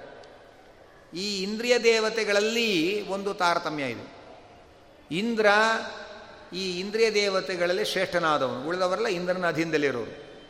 ಈ ತಾರತಮ್ಯ ನಮ್ಮ ವ್ಯವಹಾರದಲ್ಲೂ ಅದು ಪೂರ್ವಕಾಲದಿಂದ ಬಂದಿದೆ. ಪ್ರತಿಯೊಬ್ಬರೂ ಆ ತಾರತಮ್ಯವನ್ನು ಇಟ್ಟುಕೊಂಡು ತಾರತಮ್ಯದ ಜ್ಞಾನ ಇಲ್ಲದೆ ಹೋದರೂ ಅದನ್ನೆಲ್ಲ ಮಾತಾಡ್ತಾ ಇರ್ತೇವೆ. ನಮ್ಮ ಮಾತಿನಲ್ಲಿ ಆ ತಾರತಮ್ಯ ಚೆನ್ನಾಗಿ ಗೊತ್ತಾಗ್ತಾ ಇದೆ. ಅನೇಕ ಬಾರಿ ನೀವು ಕೇಳಿರ್ತೀರ, ಅನೇಕ ಜನರ ಪ್ರವಚನಗಳು ಕೇಳಿರ್ತೀರಿ. ನಾವೇನು ಮಾಡ್ತೇವೆ? ನೋಡಯ್ಯ, ಇಷ್ಟು ಪುಸ್ತಕ ಒಂದು ಗಂಟೆ ಒಳಗೆ ಓದಿ ಮುಗಿಸ್ಬೇಕು ನೀನು. ಅಂತ ಯಾರಿಗಾರು ಹೇಳಿದರೆ, ಇಷ್ಟು ಪುಸ್ತಕ ನನ್ನ ಕೈಲಾಗಲ್ಲ ಸ್ವಾಮಿ. ಕೈಯಲ್ಲಿ ಯಾಕೆ ಕೈಯಲ್ಲಿ ಕೈಯಲ್ಲಿ ಓದ್ತಾರೇನು ಯಾರಾದರೂ. ನನ್ನ ಕೈಯಲ್ಲಾಗಲ್ಲ ಇಷ್ಟು ಓದೋಕ್ಕೆ. ನಿಮಗೆ ಊಟಕ್ಕೆ ಕೂಡಿಸಿ ಹತ್ತು ಲಾಡು ಒಟ್ಟಿಗೆ ಹಾಕಿದರೆ ನನ್ನ ಕೈಲಿ ತಿನ್ನೋಕ್ಕಾಗಲ್ಲಪ್ಪ ಇಷ್ಟು? ಹತ್ತು ಮೈಲಿ ನಡ್ಕೊಂಡು ಹೋಗಬೇಕು. ಹತ್ತು ಮೈಲಿ ನನ್ನ ಕೈಲಾಗಲ್ಲ ನಡ್ಕೊಂಡು ಹೋಗ್ಲಿಕ್ಕೆ. ಎಲ್ಲ ಅದಕ್ಕೂ ಕೈಯಲ್ಲಾಗಲ್ಲ ಕೈಯಲ್ಲಿ ನಡು ಮಾಡೋ ಕೆ ಮಾಡೋ ಕೆಲಸ ಕೈಲಾಗಲ್ಲ ಅಂತ ಹೇಳಬೇಕಾದ್ರೆ. ಇಷ್ಟು ಪಾತ್ರೆ ತೊಳಿಬೇಕು, ನಮ್ಮ ಕೈಲಾಗಲ್ಲ ಹೇಳಿ. ಇಷ್ಟು ಬಟ್ಟೆ ಒಗಿಬೇಕು ನಮ್ಮ ಕೈಲಾಗಲ್ಲ ಹೇಳಿ. ಆದರೆ ಇಷ್ಟು ಓದಬೇಕು ಅಂದ್ರೆ ನಮ್ಮ ಕೈಲಾಗಲ್ಲ ಇಷ್ಟು ಬರಿಬೇಕು ಅಂದ್ರೆ ನಮ್ಮ ಕೈಲಾಗಲ್ಲ ಇಷ್ಟು ದೂರ ನಡಿಬೇಕು ಅಂದ್ರೆ ನಮ್ಮ ಕೈಲಾಗಲ್ಲ ಇಷ್ಟು ತಿನ್ನು ಅಂದ್ರೆ ನಮ್ಮ ಕೈಲಾಗಲ್ಲ ಈ ಕೈಲಾಗಲ್ಲ ಅಂತಲೇ ಎಲ್ಲದಕ್ಕೂ ಯಾಕೆ ಹೇಳ್ತಾರೆ? ಯಾರೂ ಕೂಡ ನನಗೆ ಇಷ್ಟು ಓದಕ್ಕೆ ನನ್ನ ನಾಲಿಗೆಯಲ್ಲಾಗಲ್ಲ ಒಬ್ಬರು ವ್ಯವಹಾರ ಕೂಡ ಮಾಡಲ್ಲ. ತಿದ್ಕೊಂಡ್ರೂ ಬರಲ್ಲ ಬಾಯಿಗದು. ನಾ ಇಷ್ಟು ಪುಸ್ತಕ ಓದಕ್ಕೆ ನನ್ನ ಕೈ ನನ್ನ ನಾಲ್ಗೆಗಾಗಲ್ಲ. ಹತ್ತು ಲಾಡು ತಿನ್ನಕ್ಕೆ ನನ್ನ ನಾಲ್ಗೆಗಾಗಲ್ಲ. ಯಾರು ಹೇಳ್ತಾರೇನು? ಪ್ರಯತ್ನ ಪಟ್ಟರು ಬಾಯಿ ತಿರುಗಲ್ಲ ಅದು ಸರಿಯಾಗಿ. ಎಲ್ಲ ಹೀಗಾಗಿ ವ್ಯವಹಾರ ಮಾಡ್ತೇವೆ? ಅಂತಂದರೆ ಕೈಗೆ ಅಭಿಮಾನಿ ದೇವತೆ ಇಂದ್ರ. ಆ ಇಂದ್ರನ ಕಂಟ್ರೋಲಲ್ಲಿ ಕಿವಿ, ಮೂಗು ಎಲ್ಲ ಇಂದ್ರಿಗಳಿರೋದು. ಆದರೆ ಈ ವಾಸನೆ ನನ್ನ ಕೈಯಲ್ಲಿ ತಡ್ಕೊಳಕ್ಕಾಗಲ್ಲಪ್ಪ ಅಂತೇವೆ ನಾವು. ಯಾಕೆಂದರೆ ಮೂಗಿಗೆ ಯಾವ ದೇವತೆಯೋ ಅವನು ಇಂದ್ರನ ಕಂಟ್ರೋಲಲ್ಲಿರೋದು. ಇಂದ್ರ ಪ್ರೇರಣೆ ಮಾಡಿದ್ರೆ ಮೂಗು ವಾಸನೆ ನೋಡಬೇಕು, ಗ್ರಹಣ ಮಾಡೋದು. ಇಂದ್ರ ಕಂಟ್ರೋಲ್ ಮಾಡಿದ್ರೆ, ಇಂದ್ರ ಪ್ರೇರಣೆ ಮಾಡಿದ್ರೆ ನಾಲಿಗೆ ಮಾತಾಡತ್ತೆ, ನಾಲಿಗೆ ರಸವನ್ನು ತಿನ್ನತ್ತೆ, ಆಸ್ವಾದನೆ ಮಾಡುತ್ತೆ. ಇಂದ್ರ ಪ್ರೇರಣೆ ಮಾಡಿದ್ರೆ ಕಿವಿ ಕೇಳಿಸ್ಕೊಳ್ಳುತ್ತೆ, ಇಂದ್ರ ಪ್ರೇರಣೆ ಮಾಡಿದ್ರೆ ಕಾಲು ಓಡಾಡತ್ತೆ. ಆ ಎಲ್ಲ ಇಂದ್ರಿಯ ದೇವತೆಗಳು ಇಂದ್ರನ ಕಂಟ್ರೋಲಲ್ಲಿರೋದು ಆ ಇಂದ್ರ ಕೈಯಲ್ಲಿರೋದು. ನಮಗಿದು ಗೊತ್ತಿಲ್ಲ. ಈ ತಾರತಮ್ಯ ನಮಗೆ ಗೊತ್ತಿಲ್ಲದೆ ಹೋದರೂ ನಾವು ವ್ಯವಹಾರ ಮಾಡಬೇಕಾದ್ರೆ ಮಾತ್ರ ಹೀಗೆ ವ್ಯವಹಾರ ಮಾಡ್ಕೊಂಡು ಬಂದಿದ್ದೇವೆ. ಭಗವಂತ ಎಲ್ಲ ತತ್ವಗಳನ್ನು ನಮ್ಮ ಅಭಿನಯದಲ್ಲೇ ಇಟ್ಬಿಟ್ಟಿಯಾನೆ ನಮ್ಮ ದೈನಂದಿನ ವ್ಯವಹಾರದಲ್ಲೇ ತುಂಬಿದ್ದಾನೆ. ಅದನ್ನು ನಾವು ಗ್ರಹಿಸಿಕೊಂಡಾಗ ಇದನ್ನೇ ಶಾಸ್ತ್ರ ಹೇಳೋದು ಅಂತ ಅರ್ಥ ಆಗತ್ತೆ. ದೊಡ್ಡವರ ಮುಂದೆ, ಸ್ವಾಮಿಗಳ ಮುಂದೆ ಹೋಗ್ತೇವೆ. ಸ್ವಾಮಿಗಳ ಮುಂದೆ ಹೋಗಿ ಮಾತಾಡಬೇಕಾದ್ರೆ ಬಾಯಿ, ಕೈ ಅಡ್ಡ ಇಟ್ಕೊಂಡು ಮಾತಾಡ್ತಾವೆ ಯಾಕೆ? ನಮ್ಮ ಉಗುಳು ಬೀಳಬಾರ್ದು ಅವ್ರ ಮೇಲೆ ಅಂತ ಇಷ್ಟೇ ಅಂದ್ಕೊಂಡಿರ್ತೇವೆ ಅದಷ್ಟೇ ಅಲ್ಲ. ಅದರೊಳಗೊಂದು ಸೂಕ್ಷ್ಮ ಇದೆ ಏನಂತಂದರೆ, ಮಾತಾಡೋ, ಮಾತಾಡಿಸೋ ಇಂದ್ರಿಯ ಯಾರೋ ಯಾವ ದೇವತೆ? ಅಗ್ನಿದೇವರು. ನಮ್ಮ ಕೈಲಿರೋರು ಯಾರು? ಇಂದ್ರ. ಆ ಇಂದ್ರನ, ಇಂದ್ರ ಈ ಮಾತಾಡೋ ಇಂದ್ರಿಯದ ಅಗ್ನಿಯನ್ನು ಸ್ವಲ್ಪ ಕಂಟ್ರೋಲ್ ಮಾಡಪ್ಪ, ದೊಡ್ಡವ್ರ ಹತ್ರ ಮಾತಾಡಬೇಕು, ಏನೇನೋ ಶಬ್ದಗಳು ಬರದೇ ಇರಲಿ ಅನ್ನೋ ಪ್ರಾರ್ಥನೆ ಆ ಅಭಿನಯದಲ್ಲಿ ಅಡಗಿದೆ ಅನ್ನೋದನ್ನು ತಿಳ್ಕೊಂಡಾಗ ಎಷ್ಟು ಖುಷಿಯಾಗತ್ತೆ ಆದರೆ ದೊಡ್ಡವ್ರ ಹತ್ರ ಮಾತಾಡ್ಬೇಕಾದ್ರೆ ಕೈ ಅಡ್ಡ ಇಟ್ಕೊಳ್ಳೋ ಬರೀ ಉಗುಳು ಬೀಳಬಾರ್ದು ಅಂತಲ್ಲ. ಅದಕ್ಕಿಂತಲೂ ಮುಖ್ಯವಾಗಿ ದೊಡ್ಡವ್ರ ಹತ್ರ ಮಾತಾಡಬೇಕಾದ್ರೆ ನಾವು ಬಳಸೋ ಶಬ್ದಗಳು, ಏರಿಳಿತಗಳು ಎಲ್ಲ ಕಂಟ್ರೋಲ್ ಇರಬೇಕು. ಹೇಗಂದ್ರೆ ಹಾಗೆಲ್ಲ ಹುಚ್ಚುಚ್ಚಾಗಿ ಮಾತಾಡಬಾರ್ದು. ಅದನ್ನು ನಮ್ಮ ಕೈ ಕಂಟ್ರೋಲ್ ಮಾಡ್ಕೊಳಕ್ಕಾಗಲ್ಲ. ಅದಕ್ಕೋಸ್ಕರ ಕೈಗೆ ದೇವತೆ ಅಗ್ನಿ. ಅಗ್ನಿಯಲ್ಲಿ ಪ್ರಾರ್ಥನೆ ಮಾಡ್ಕೊಳ್ಳೋದು. ನಿನ್ನ ಅಧೀನದಲ್ಲಿ ಅಗ್ನಿ ಇದ್ದಾನಪ್ಪ ಇಂದ್ರ, ನಿನ್ನ ಅಧೀನದಲ್ಲಿ ಮಾತಾಡಿಸೋ ಅಗ್ನಿ ಇದ್ದಾನೆ. ಸ್ವಲ್ಪ ಅವನನ್ನು ಕಂಟ್ರೋಲ್ ಮಾಡಪ್ಪ ಒಳ್ಳೆಯ ಶಬ್ದಗಳು ಬರಲಿ ಅಂಥೇಳಿ ಆ ಇಂದ್ರನಲ್ಲಿ ಪ್ರಾರ್ಥನೆ ಮಾಡಿ ಅಗ್ನಿಯನ್ನು ಕಂಟ್ರೋಲ್ ಮಾಡ್ಕೊಂಡು ದೊಡ್ಡವ್ರ ಜೊತೆ ಒಳಗೆ ಹಿತವಾಗಿ ಮಾತಾಡಬೇಕು. ಈ ಒಂದು ತಾರತಮ್ಯದ ಅನುಸಂಧಾನ ನಮ್ಮ ನಡವಳಿಕೆ ಒಳಗೆ ಅಡಕವಾಗಿದೆ ಅನ್ನೋದನ್ನು ಇಂದ್ರಿಯಾಭಿಮಾನಿ ದೇವತೆಗಳ ಈ ವಿವರಣೆಗಳನ್ನು ತಿಳ್ಕೊಂಡಾಗ ಅರ್ಥ ಆಗತ್ತೆ. ಹಾಗಾಗಿ ಇಂದ್ರಿಯಾಭಿಮಾನಿ ದೇವತೆಗಳು ಇಂದ್ರಿಯೇಭ್ಯಶ್ಚ ಇಂದ್ರಿಯಾಭಿಮಾನಿ ದೇವತೆಗಳಿಗಿಂತ ಅರ್ಥಾಭಿಮಾನಿ ದೇವತೆಗಳು ಶ್ರೇಷ್ಠ. ಅರ್ಥಾಭಿಮಾನಿಗಳು ಅಂದರೆ ಯಾರು? ಅರ್ಥಾಭಿಮಾನಿಗಳು ಅಂತಂದರೆ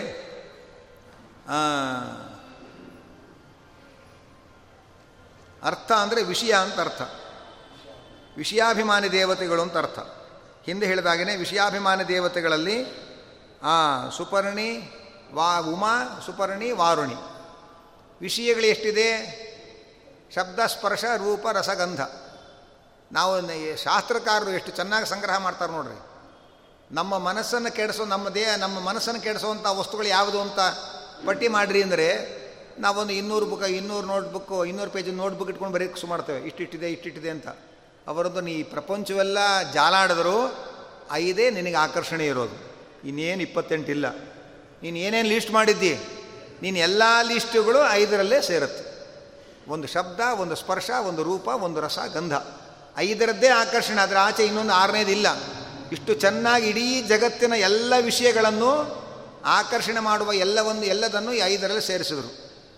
ನಾವು ದೇವರ ಮನೇಲಿ ಕೂತಿರ್ತೇವೆ, ಗಾಯತ್ರಿ ಜಪ ಮಾಡೋದಕ್ಕೆ.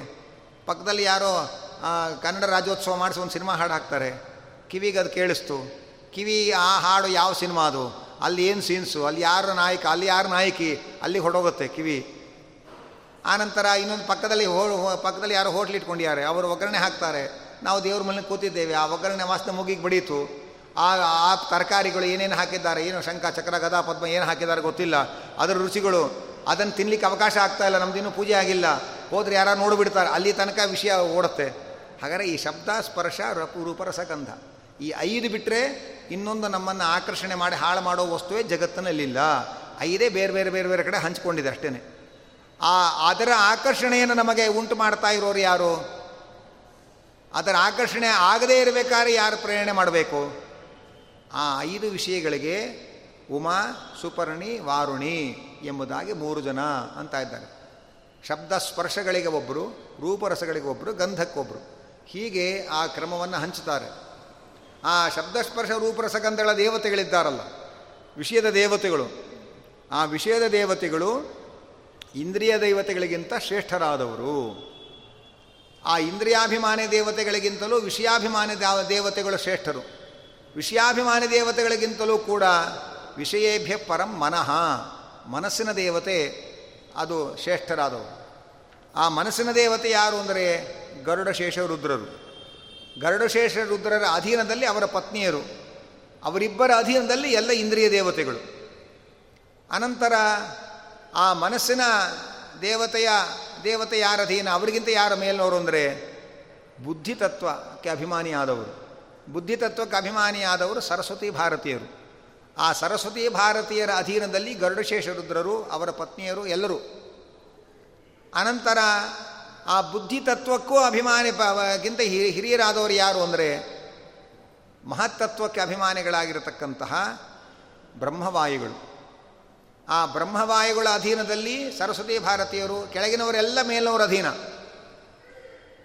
ಅವರೆಲ್ಲ ತಮಗಿಂತ ಕೆಳಗಿನವರಿಗೆ ನಿಯಾಮಕರು. ತಮಗಿಂತ ಮೇಲಿನವರಿಗೆ ನಿಯಮ್ಯರಾಗಿದ್ದಾರೆ. ಮೇಲಿನ ಅದನ್ನು ಮುಂದೆ ಹೇಳ್ತಾರೆ, ಬರೇ ಯಾರಾದ್ಮೇಲೆ ಯಾರು ಅಂತ ತಿಳ್ಕೊಂಡ್ರೆ ಸಾಲದು. ಅವರಲ್ಲಿ ಇರತಕ್ಕ ನಿಯಮ್ಯ ನಿಯಾಮಕ ಭಾವವನ್ನು ತಿಳ್ಕೊಳ್ಬೇಕು. ಬರೇ ನಮಗಿಂತ ದೊಡ್ಡವ ಇವ, ನೀವು ನಿಮ್ಮಲ್ಲಿ ನಮಗಿಂತ ದೊಡ್ಡವರು ಬರಿದ್ದೀರಿ ಆದರೆ ನಿಮ್ಮ, ನಮಗಿಂತ ದೊಡ್ಡವರು ಅಷ್ಟೇ ನಿಯಾಮಕರಲ್ಲ ನಮಗೆ. ನಾವು ನಿಯಮ್ಯರಲ್ಲ. ಆದ್ದರಿಂದ ದೇವತೆಗಳಲ್ಲಿರತಕ್ಕ ಈ ತಾರತಮ್ಯವನ್ನು ತಿಳ್ಕೊಳ್ಬೇಕು. ತಾರತಮ್ಯದ ಜೊತೆಯಲ್ಲಿ ನಿಯಮ್ಯ ನಿಯಾಮಕ ಭಾವವನ್ನು ತಿಳ್ಕೊಳ್ಬೇಕು. ಅದರ ಇಂದ್ರಿಯಾಭಿಮಾನಿ ದೇವತೆಗಳು, ವಿಷಯಾಭಿಮಾನಿ ದೇವತೆಗಳಿಗೆ, ದೇವತೆಗಳಿಂದ ನಿಯಮ್ಯರವರು. ವಿಷಯಾಭಿಮಾನಿ ದೇವತೆಗಳು, ಬುದ್ಧಿತತ್ವಾಭಿಮಾನಿಗಳಿಂದ ನಿಯಮ್ಯರು, ವಿಷಯಾಭಿಮಾನಿ ದೇವತೆಗಳಿಗೆ ನಿಯಾಮಕರು. ಅನಂತರ ಬುದ್ಧಿತತ್ವಾಭಿಮಾನಿ ದೇವತೆಗಳು ಮಹತತ್ವಾಭಿಮಾನಿಗಳಾದ ಬ್ರಹ್ಮವಾಯುಗಳ ನಿಯಮ್ಯರು ಮತ್ತು ಕೆಳಗಿನವರಿಗೆ ನಿಯಾಮಕರು. ಯಾರಿಗೂ ನಿಯಮ್ಯನಾಗದೆ ನಿಯಾಮಕನಾದವನು ಭಗವಂತ ಒಬ್ಬ. ಅವರ ಮೇಲೆ ಅವ್ಯಕ್ತ ತತ್ವಾಭಿಮಾನಿ ದೇವತೆ, ಅವ್ಯಕ್ತ ತತ್ವಕ್ಕೆ ಅವ್ಯಕ್ತ ತತ್ವ ಅಂದರೆ ಪ್ರಕೃತಿ. ಪ್ರಕೃತಿಗೆ ನಿಯಾಮಕವಾದ ಆದವರು ಯಾರು? ಮಹಾಲಕ್ಷ್ಮೀ ದೇವಿ. ಆ ಮಹಾಲಕ್ಷ್ಮೀ ದೇವಿ ಅವ್ಯಕ್ತ ತತ್ವಕ್ಕೆ ಅಭಿಮಾನಿ ದೇವತೆ. ಅವಳು ಬ್ರಹ್ಮವಾಯುಗಳಿಗಿಂತಲೂ ಹಿರಿಯಳು. ಮತ್ತು ಬ್ರಹ್ಮ, ಬ್ರಹ್ಮಾದಿ ಎಲ್ಲ ದೇವತೆಗಳಿಗೂ ನಿಯಾಮಕಳವಳು. ಆನಂತರ ಅವಳಿಗಿಂತ ದೇ ಮುಂದೆ ಅವ್ಯಕ್ತಾತ್ ಪುರುಷ ಪರಹ ಗುಣಪರಿಪೂರ್ಣನಾದ ಪುರುಷೋತ್ತಮ ಇದ್ದಾನಲ್ಲ, ಅವನು ಲಕ್ಷ್ಮಿಗಿಂತಲೂ ಹಿರಿಯನಾದವನು. ಅವನಿಗಿಂತಲೂ ಯಾರು ಹಿರಿಯ ಅಂದರೆ ಅದೇ ಅವರಿಗಿಂತಲೂ ಕೂಡ ಯಾರೂ ಹಿರಿಯರಿಲ್ಲ. ಪುರುಷಾನ್ ಅಪರಂ ಕಿಂಚಿತ್. ಆ ಪುರುಷೋತ್ತಮನಿಗಿಂತಲೂ ಹಿರಿಯರಾದ ವಸ್ತು ಇನ್ನೊಂದಿಲ್ಲ. ಸಾ ಕಾಷ್ಠ ಅಂದರೆ ಎಲ್ಲ ತಾರತಮ್ಯದ ಕೊನೆ ಅವಧಿ ಪರಮಾತ್ಮ. ಸಾ ಪರಾಗತಿ, ಅವನೇ ಎಲ್ಲರಿಗೂ ಉತ್ತಮನಾದ ಆಸರೆ. ಹೀಗೆ ಧ್ಯಾನ ಮಾಡಬೇಕು ಅಂತಂದರು. ಧ್ಯಾನ ಮಾಡೋದಕ್ಕೆ ಎಲ್ಲಿ ಧ್ಯಾನ ಮಾಡಬೇಕು? ಹೃದಯ ಕಮಲದಲ್ಲಿ ಧ್ಯಾನ ಮಾಡಬೇಕು. ಹೃದಯ ಕಮಲದಲ್ಲಿ ಪ್ರಾಣದೇವರು, ಪ್ರಾಣದೇವರೊಳಗೆ ಭಗವಂತ ಅಂತ ತಿಳ್ಕೊಂಡು ಉಪಾಸನೆ ಮಾಡಬೇಕು. ಧ್ಯಾನ ಮಾಡಬೇಕಾದ್ರೆ ಏಕಾಗ್ರತೆ ಬೇಕು. ಏಕಾಗ್ರತೆ ಬೇಕಾದರೆ ಮನೋನಿಗ್ರಹ ಇರಬೇಕು. ಮನೋನಿಗ್ರಹ ಇರಬೇಕಾದ್ರೆ ಇಂದ್ರ ನಿಗ್ರಹ ಇರಬೇಕು. ಇದನ್ನೆಲ್ಲ ಗಳಿಸ್ಕೊಳ್ಳದೆ ಭಗವಂತನ ಹತ್ರ ಹೋಗ್ಲಿಕ್ಕಾಗಲ್ಲ. ಇದನ್ನೆಲ್ಲ ಗಳಿಸ್ಕೊಳ್ಳೋ ವಿಧಾನ ಹೇಗೆ ಅಂದರೆ, ಆ ಎಲ್ಲದರ ಅಭಿಮಾನಿ ದೇವತೆಗಳನ್ನು ನಾವು ಚಿಂತನೆ ಮಾಡಿಕೊಂಡು, ಆ ಅಭಿಮಾನಿ ದೇವತೆಗಳ ತಾರತಮ್ಯ, ಅವರಲ್ಲಿರ್ತಕ್ಕಂಥ ನಿಯಮ್ಯ ನಿಯಾಮಕ ಭಾವ, ಇದನ್ನೆಲ್ಲ ತಿಳಿದುಕೊಂಡು ಅವರ, ಅವರವರ, ಅವರವರಲ್ಲಿ ಪ್ರಾರ್ಥನೆ ಮಾಡಬೇಕು. ರುದ್ರದೇವರ ದೇವಸ್ಥಾನಕ್ಕೆ ಹೋಗ್ತೇವೆ. ಭಗವಂತ ನಮಗೆ ಇದು, ಅದು ಕೊಡು, ಇದು ಕೊಡು ಅಂತ ಲೀಸ್ಟೇ ಇಟ್ಬಿಟ್ಟು ಬರ್ತೇವೆ ನಾವು. ಅದರ ಬದಲು ಭಗವಂತ ರುದ್ರದೇವರೇ ನನ್ನ ಮನೋನಿಯಾಮಕರು ನೀವು ನನ್ನ ಮನಸ್ಸು ಭಗವಂತನ ಕಡೆಗೆ ಹರಿವು ಹಾಕಿ ಪ್ರೇರಣೆ ಮಾಡಿರಿ ಅಂತ ಕೇಳ್ಕೊಂಡು ಬರಬೇಕು. ಪಾರ್ವತಿ ದೇವಸ್ಥಾನಕ್ಕೆ ಹೋಗ್ತೇವೆ. ಅಮ್ಮ, ತಾಯಿ, ನಮ್ಮ ನಮ್ಮ ವಿಷಯ ವಿಷಯದ ಸೆಳೆತ ನಮ್ಗೆ ಆಗದೇ ಇರೋ ಹಾಗೆ ನೀ ಅನುಗ್ರಹ ಮಾಡು ಅಂತ ಕೇಳ್ಕೊಳ್ಬೇಕು. ಮ, ಹೀಗೆ ಯಾವುದೇ ದೇವತೆಗಳ ಹತ್ರ ಹೋದಾಗ ಆ ದೇವತೆ ಯಾವ ತತ್ವಕ್ಕೆ ನಿಯಾಮಕ? ಆ ತತ್ವವನ್ನು ನಮ್ಮ ದೇಹದಲ್ಲಿ ನಿಯಂತ್ರಿಸಿ ಭಗವಂತನ ಕಡೆಗೆ ನಮ್ಮನ್ನು ತಿರುಗಿಸುವಂತ ನಾವು ಪ್ರಾರ್ಥನೆ ಮಾಡ್ಕೊಂಡು ಬರ್ತೇವೆ ಬರ್ತೇವೆ, ಬರಬೇಕು. ಆದರೆ ನಾವು ಅವರ ಹತ್ರ ಹೋದರೂ ಕೂಡ ಏನೇನೋ ಸೆಳೆತಗಳಲ್ಲಿ ಇಷ್ಟನೇ ಇಡ್ತೇವೆ ನಮಗೆ, ಇಡ್ತೇವೆ. ಭಗವಂತ ಅನ್ಕೋ, ಅವರೆಲ್ಲ ದೇವತೆಗಳು ಅನ್ಕೋತಾರೆ, ನಾವು ಏನೋ ಕೊಡೋಕ್ಕಿರೋದು, ಇವರೇನೋ ಬಂದು ಕೇಳ್ತಾರೆ. ಆತ, ಕೊಡೋ ಕೊಡೋಡು ಬೇಡ ಅಂತಂದರೆ ಅವರು ಕೇಳೋದು ನಿಲ್ಲಿಸಲ್ಲ ಎಲ್ಲೆಲ್ಲೋ ಬಾಬಾ, ಬೀಬಿ, ಬೂಬು, ಬಂಬಾ ಅಂತ ಎಲ್ಲೆಲ್ಲೋ ಹೋಗ್ತಾರೆ ಅವರು. ಕಡೆ ಪಕ್ಷ ನಮ್ಮ ಹತ್ರ ಯಾರು ಬರೋದು ಅಭ್ಯಾಸ ಆಗಲಿ. ಅಂಥೇಳಿ ಪಾಪ ಅವ್ರು ಕೊಡ್ತಾ ಇರ್ತಾರೆ, ನಾವು ತೊಗೊಳ್ತಾ, ನಾವು ನಾವು ಮತ್ತೆ ಮತ್ತೆ ಬರ್ತಾ ಇರ್ತೇವೆ. ಹಾಗೆ ಆ ಎಲ್ಲ ದೇವತೆಗಳ ತಾರತಮ್ಯ ನಿಯಮ ನಿಯಾಮಕ ಭಾವ, ಅವರೆಲ್ಲರನ್ನೂ ನಿಯಂತ್ರಣ ಮಾಡತಕ್ಕಂಥ ಸರ್ವ ನಿಯಾಮಕನಾದ ಯಾರಿಗೂ ನಿಯಮ್ಯನಾಗದೆ ಎಲ್ಲರಿಗೂ ನಿಯಾಮಕನಾದ, ಆ ಭಗವಂತನಲ್ಲಿ ಶರಣಾಗುವುದೊಂದೇ ದಾರಿ. ಭಗವಂತನಲ್ಲಿ ಶರಣಾಗತಾ, ಈ ಒಂದು ಮನೋನಿಗ್ರಹ ಇಂದ್ರ ನಿಗ್ರಹನ ಕೊಡಪ್ಪ ಸ್ವಾಮಿ ಅಂತ ಕೇಳಿಕೊಂಡು, ಇದೆಲ್ಲ ಇಷ್ಟೆಲ್ಲ ನಾವು ಎಷ್ಟೋ ವರ್ಷಗಳಿಂದ ಕೇಳ್ತಾ ಇದ್ದೇವೆ, ಪುರಾಣ ಆಗ್ತಾ ಇದೆ ಕೇಳ್ತಾ ಇದ್ದೇವೆ, ಆದರೂ ನಮ್ಗೆ ಯಾಕೋ ಕಂಟ್ರೋಲ್ ಇಲ್ಲ ಆಚಾರೆ ಅಂತ ನಾವು ಶುರು ಮಾಡ್ತೇವೆ. ಹೇಳೋರಿಗೆ ಎಷ್ಟೋ ವರ್ಷಗಳಿಂದ ಪುರಾಣ ಹೇಳ್ತಾ ಇದ್ದಾರೆ, ಅವ್ರಿಗೂ ಕಂಟ್ರೋಲ್ ಸಿಕ್ಕಿಲ್ಲ, ನಿಮ್ಗೆ ಹೇಗೆ ಸಿಗೋಕ್ಕೆ ಸಾಧ್ಯ? ಮತ್ತೇನಿದು? ಇದು ಒಂದು ಜನ್ಮದ ಸಾಧನೆ ಅಲ್ಲ ಅನ್ನೋದನ್ನು ಮೊದಲು ಮನಸ್ಸಲ್ಲಿ ತಿಳ್ಕೋಬೇಕು ನಾವು. ಒಂದು ಜನ್ಮಕ್ಕೆ ಇದೆಲ್ಲ ಆಗಿಬಿಡೋದಲ್ಲ ಇದು. ಇದು ಅನೇಕ ಜನ್ಮಗಳ ಹೋರಾಟ. ಆ ಹೋರಾಟದಲ್ಲಿ ಯಾವ ಜನ್ಮಕ್ಕೆ ಆ ಹೋರಾಟದ ತುದಿ ಮುಡ್ತೇವೋ ಆಗ ಭಗವಂತ ಸಿಗ್ತಾನೆ, ಭಗವಂತನ ಹತ್ರ ಸೇರ್ತೇವೆ. ಪರೀಕ್ಷಿತ್ ಮಹಾರಾಜರಿಗೆ ಅದು ಕೊನೆಯ ಜನ್ಮ ಆಗಿತ್ತು. ಹಾಗಾಗಿ ಅವರು ಭಾಗವತ ಕೇಳಿದ ಕೂಡಲೇ ಮೋಕ್ಷಕ್ಕೆ ಹೊರಟೋದ್ರು ಅವರು. ಯಾಕೆಂದ್ರೆ ಅದು ಅವರದ್ದು ಕೊನೆಯ ಜನ್ಮ ಅದು, ಪರೀಕ್ಷಿತ್ ಮಹಾರಾಜರದು. ನಮ್ಮದು ಕೊನೆಯ ಜನ್ಮ ಅಲ್ಲ, ಜನ್ಮ ಕೊನೆ ಇಲ್ಲ ಅಂತಾಗಿದೆ. ಹಾಗಾಗಿ ನಮ್ದು ಯಾವುದು ಕೊನೆಯ ಜನ್ಮ ಅಂತಂದರೆ ಗೊತ್ತಿಲ್ಲ. ಆ ಕೊನೆಯ ಜನ್ಮದವರೆಗೆ ಈ ಸಾಧನೆ ನಡೀತಾ ಇರಬೇಕು. ಈ ಜನ್ಮದ ಒಮ್ಮೆ ಮನುಷ್ಯನಾಗಿ ಹುಟ್ಟಿದಾಗ ಎಷ್ಟು ಸಾಧ್ಯವೋ ಅಷ್ಟು ಪ್ರಾಮಾಣಿಕವಾಗಿ ಸಾಧನೆ ಮಾಡ್ತಾ ಹೋದರೆ ಭಗವಂತ ಬೇಗ ಬೇಗ ಮನುಷ್ಯ ಮನುಷ್ಯ ಜನ್ಮ ಕೊಡ್ತಾನೆ. ಅವಾಗ ಬೇಗ ಬೇಗ ಸಾಧನೆ ಮಾಡ್ಕೊಳ್ಬಹುದು. ನಾವು ಅದನ್ನು ತಡ ಮಾಡ್ತಾ, ನಾವು ಬೇರೆ ಬೇರೆ ವ್ಯವಹಾರದಲ್ಲಿ ಮೈ ಮರೆತು ಮುಳುಗಿದರೆ ಆವಾಗ ಮನುಷ್ಯ ಜನ್ಮ ಸಿಗೋದು ಕಷ್ಟ ಆಗುತ್ತೆ. ಸಿಕ್ಕಿದಾಗ ಒಳ್ಳೆಯ ಬುದ್ಧಿ ಬರೋದು ಕಷ್ಟ ಆಗುತ್ತೆ. ಇನ್ನಷ್ಟು ವಿಳಂಬ ಆಗ್ತಾ ಹೋಗುತ್ತೆ. ಆದ್ದರಿಂದ ಒಂದೇ ಜನ್ಮದಲ್ಲಿ ಒಂದು ಎಲ್ಲ ಆಗಿಬಿಡಬೇಕು. ಅಂತ ಅನ್ನೋದಲ್ಲ. ಅನೇಕ ಜೀವನಗಳ ಹೋರಾಟ ಇದು. ಅನೇಕ ಜೀವನಗಳ ಹೋರಾಟ ನಡೆಯಬೇಕಾಗಿದ್ದರೆ ಒಮ್ಮೆ ಮನುಷ್ಯನಾದಾಗ ನಮ್ಮ ಜೀವನವನ್ನು ಭಗವಂತನ ಕಡೆಗೆ ತಿರುಗಿಸಲಿಕ್ಕೆ ಭಗವಂತನಲ್ಲಿ ಪ್ರಾರ್ಥನೆ ಮಾಡಿಕೊಂಡು ಶರಣಾದರೆ, ಭಗವಂತ ಹೆಚ್ಚು ಭಗವಂತನಿಗೆ ಶರಣಾದರೆ, ಭಗವಂತನ ಕಡೆ ಹೆಚ್ಚು ಗಮನ ಕೊಟ್ಟಾಗ ಪಾಪ ಕರ್ಮಗಳು ಮಾಡೋದು ಕಡಿಮೆ ಆಗುತ್ತೆ. ಪಾಪಗಳು ಕಡಿಮೆ ಆದಾಗ ನರಕಗಳು ಹುಟ್ಟೋದೆಲ್ಲ ಕಡಿಮೆ ಆಗ್ತಾ ಹೋಗುತ್ತೆ. ಆವಾಗ ಬೇಗ ಬೇಗ ಸಾಧನೆ ಮಾಡಿಕೊಳ್ಳಿಕ್ಕೆ ಭಗವಂತ ಮನುಷ್ಯ ಜನ್ಮವನ್ನು ಕೊಡ್ತಾನೆ. ಸಾಧನೆ ಮಾಡ್ಕೊಳ್ಳೋಕೆ ಅನುಕೂಲ ಆಗುತ್ತೆ. ಇದು ಇದೆಲ್ಲದರ ಹಿನ್ನೆಲೆಯಲ್ಲಿರ್ತಕ್ಕಂತಹ ಮೂಲ ಕಳಕಳಿ ಯಮದೇವರು ನಮಗೆ ತಿಳಿಸ್ತಾ ಇರತಕ್ಕಂಥದ್ದು ಅಂತ ಹೇಳ್ತಾ ಇವತ್ತಿನ ಪ್ರವಚನವನ್ನು ಮಧ್ವಾಂತರ್ಗತ ವೇದಿವ್ಯಾಸದೇವರು ಸಮರ್ಪಣೆ ಮಾಡ್ತಾ ಇದ್ದೀನಿ. ಕೃಷ್ಣಾರ್ಪಣ ಮಸ್ತು. ಕಾಯೇನ ವಾಚ ಮನಸ ಇಂದ್ರಿಯೈರ್ವ ಬುದ್ಧ್ಯಾತ್ಮನಾವಾನುಸೃತಸ್ವಭಾವ ಕರೋಮಿ ಯದ್ಯತ್ ಸಕಲಂ ಪರಸ್ಮೈ. ನಾರಾಯಣಾಯೇತಿ ಸಮರ್ಪಯಾಮಿ. ಸರ್ವದೋಷವಿವರ್ಜಿತಃ ಪ್ರೀಯತಾಂ ಪ್ರೀತ ಏವಾಲಂ ವಿಷ್ಣುರ್ಮೇ ಪರಮಸುಹೃತ್ ಪ್ರೀಣಯಾಮೋ ವಾಸುದೇವಂ ದೇವತಾಮಂಡಲ ಅಖಂಡಮಂಡನಂ ಪ್ರೀಣಯಾಮೋ ವಾಸುದೇವಂ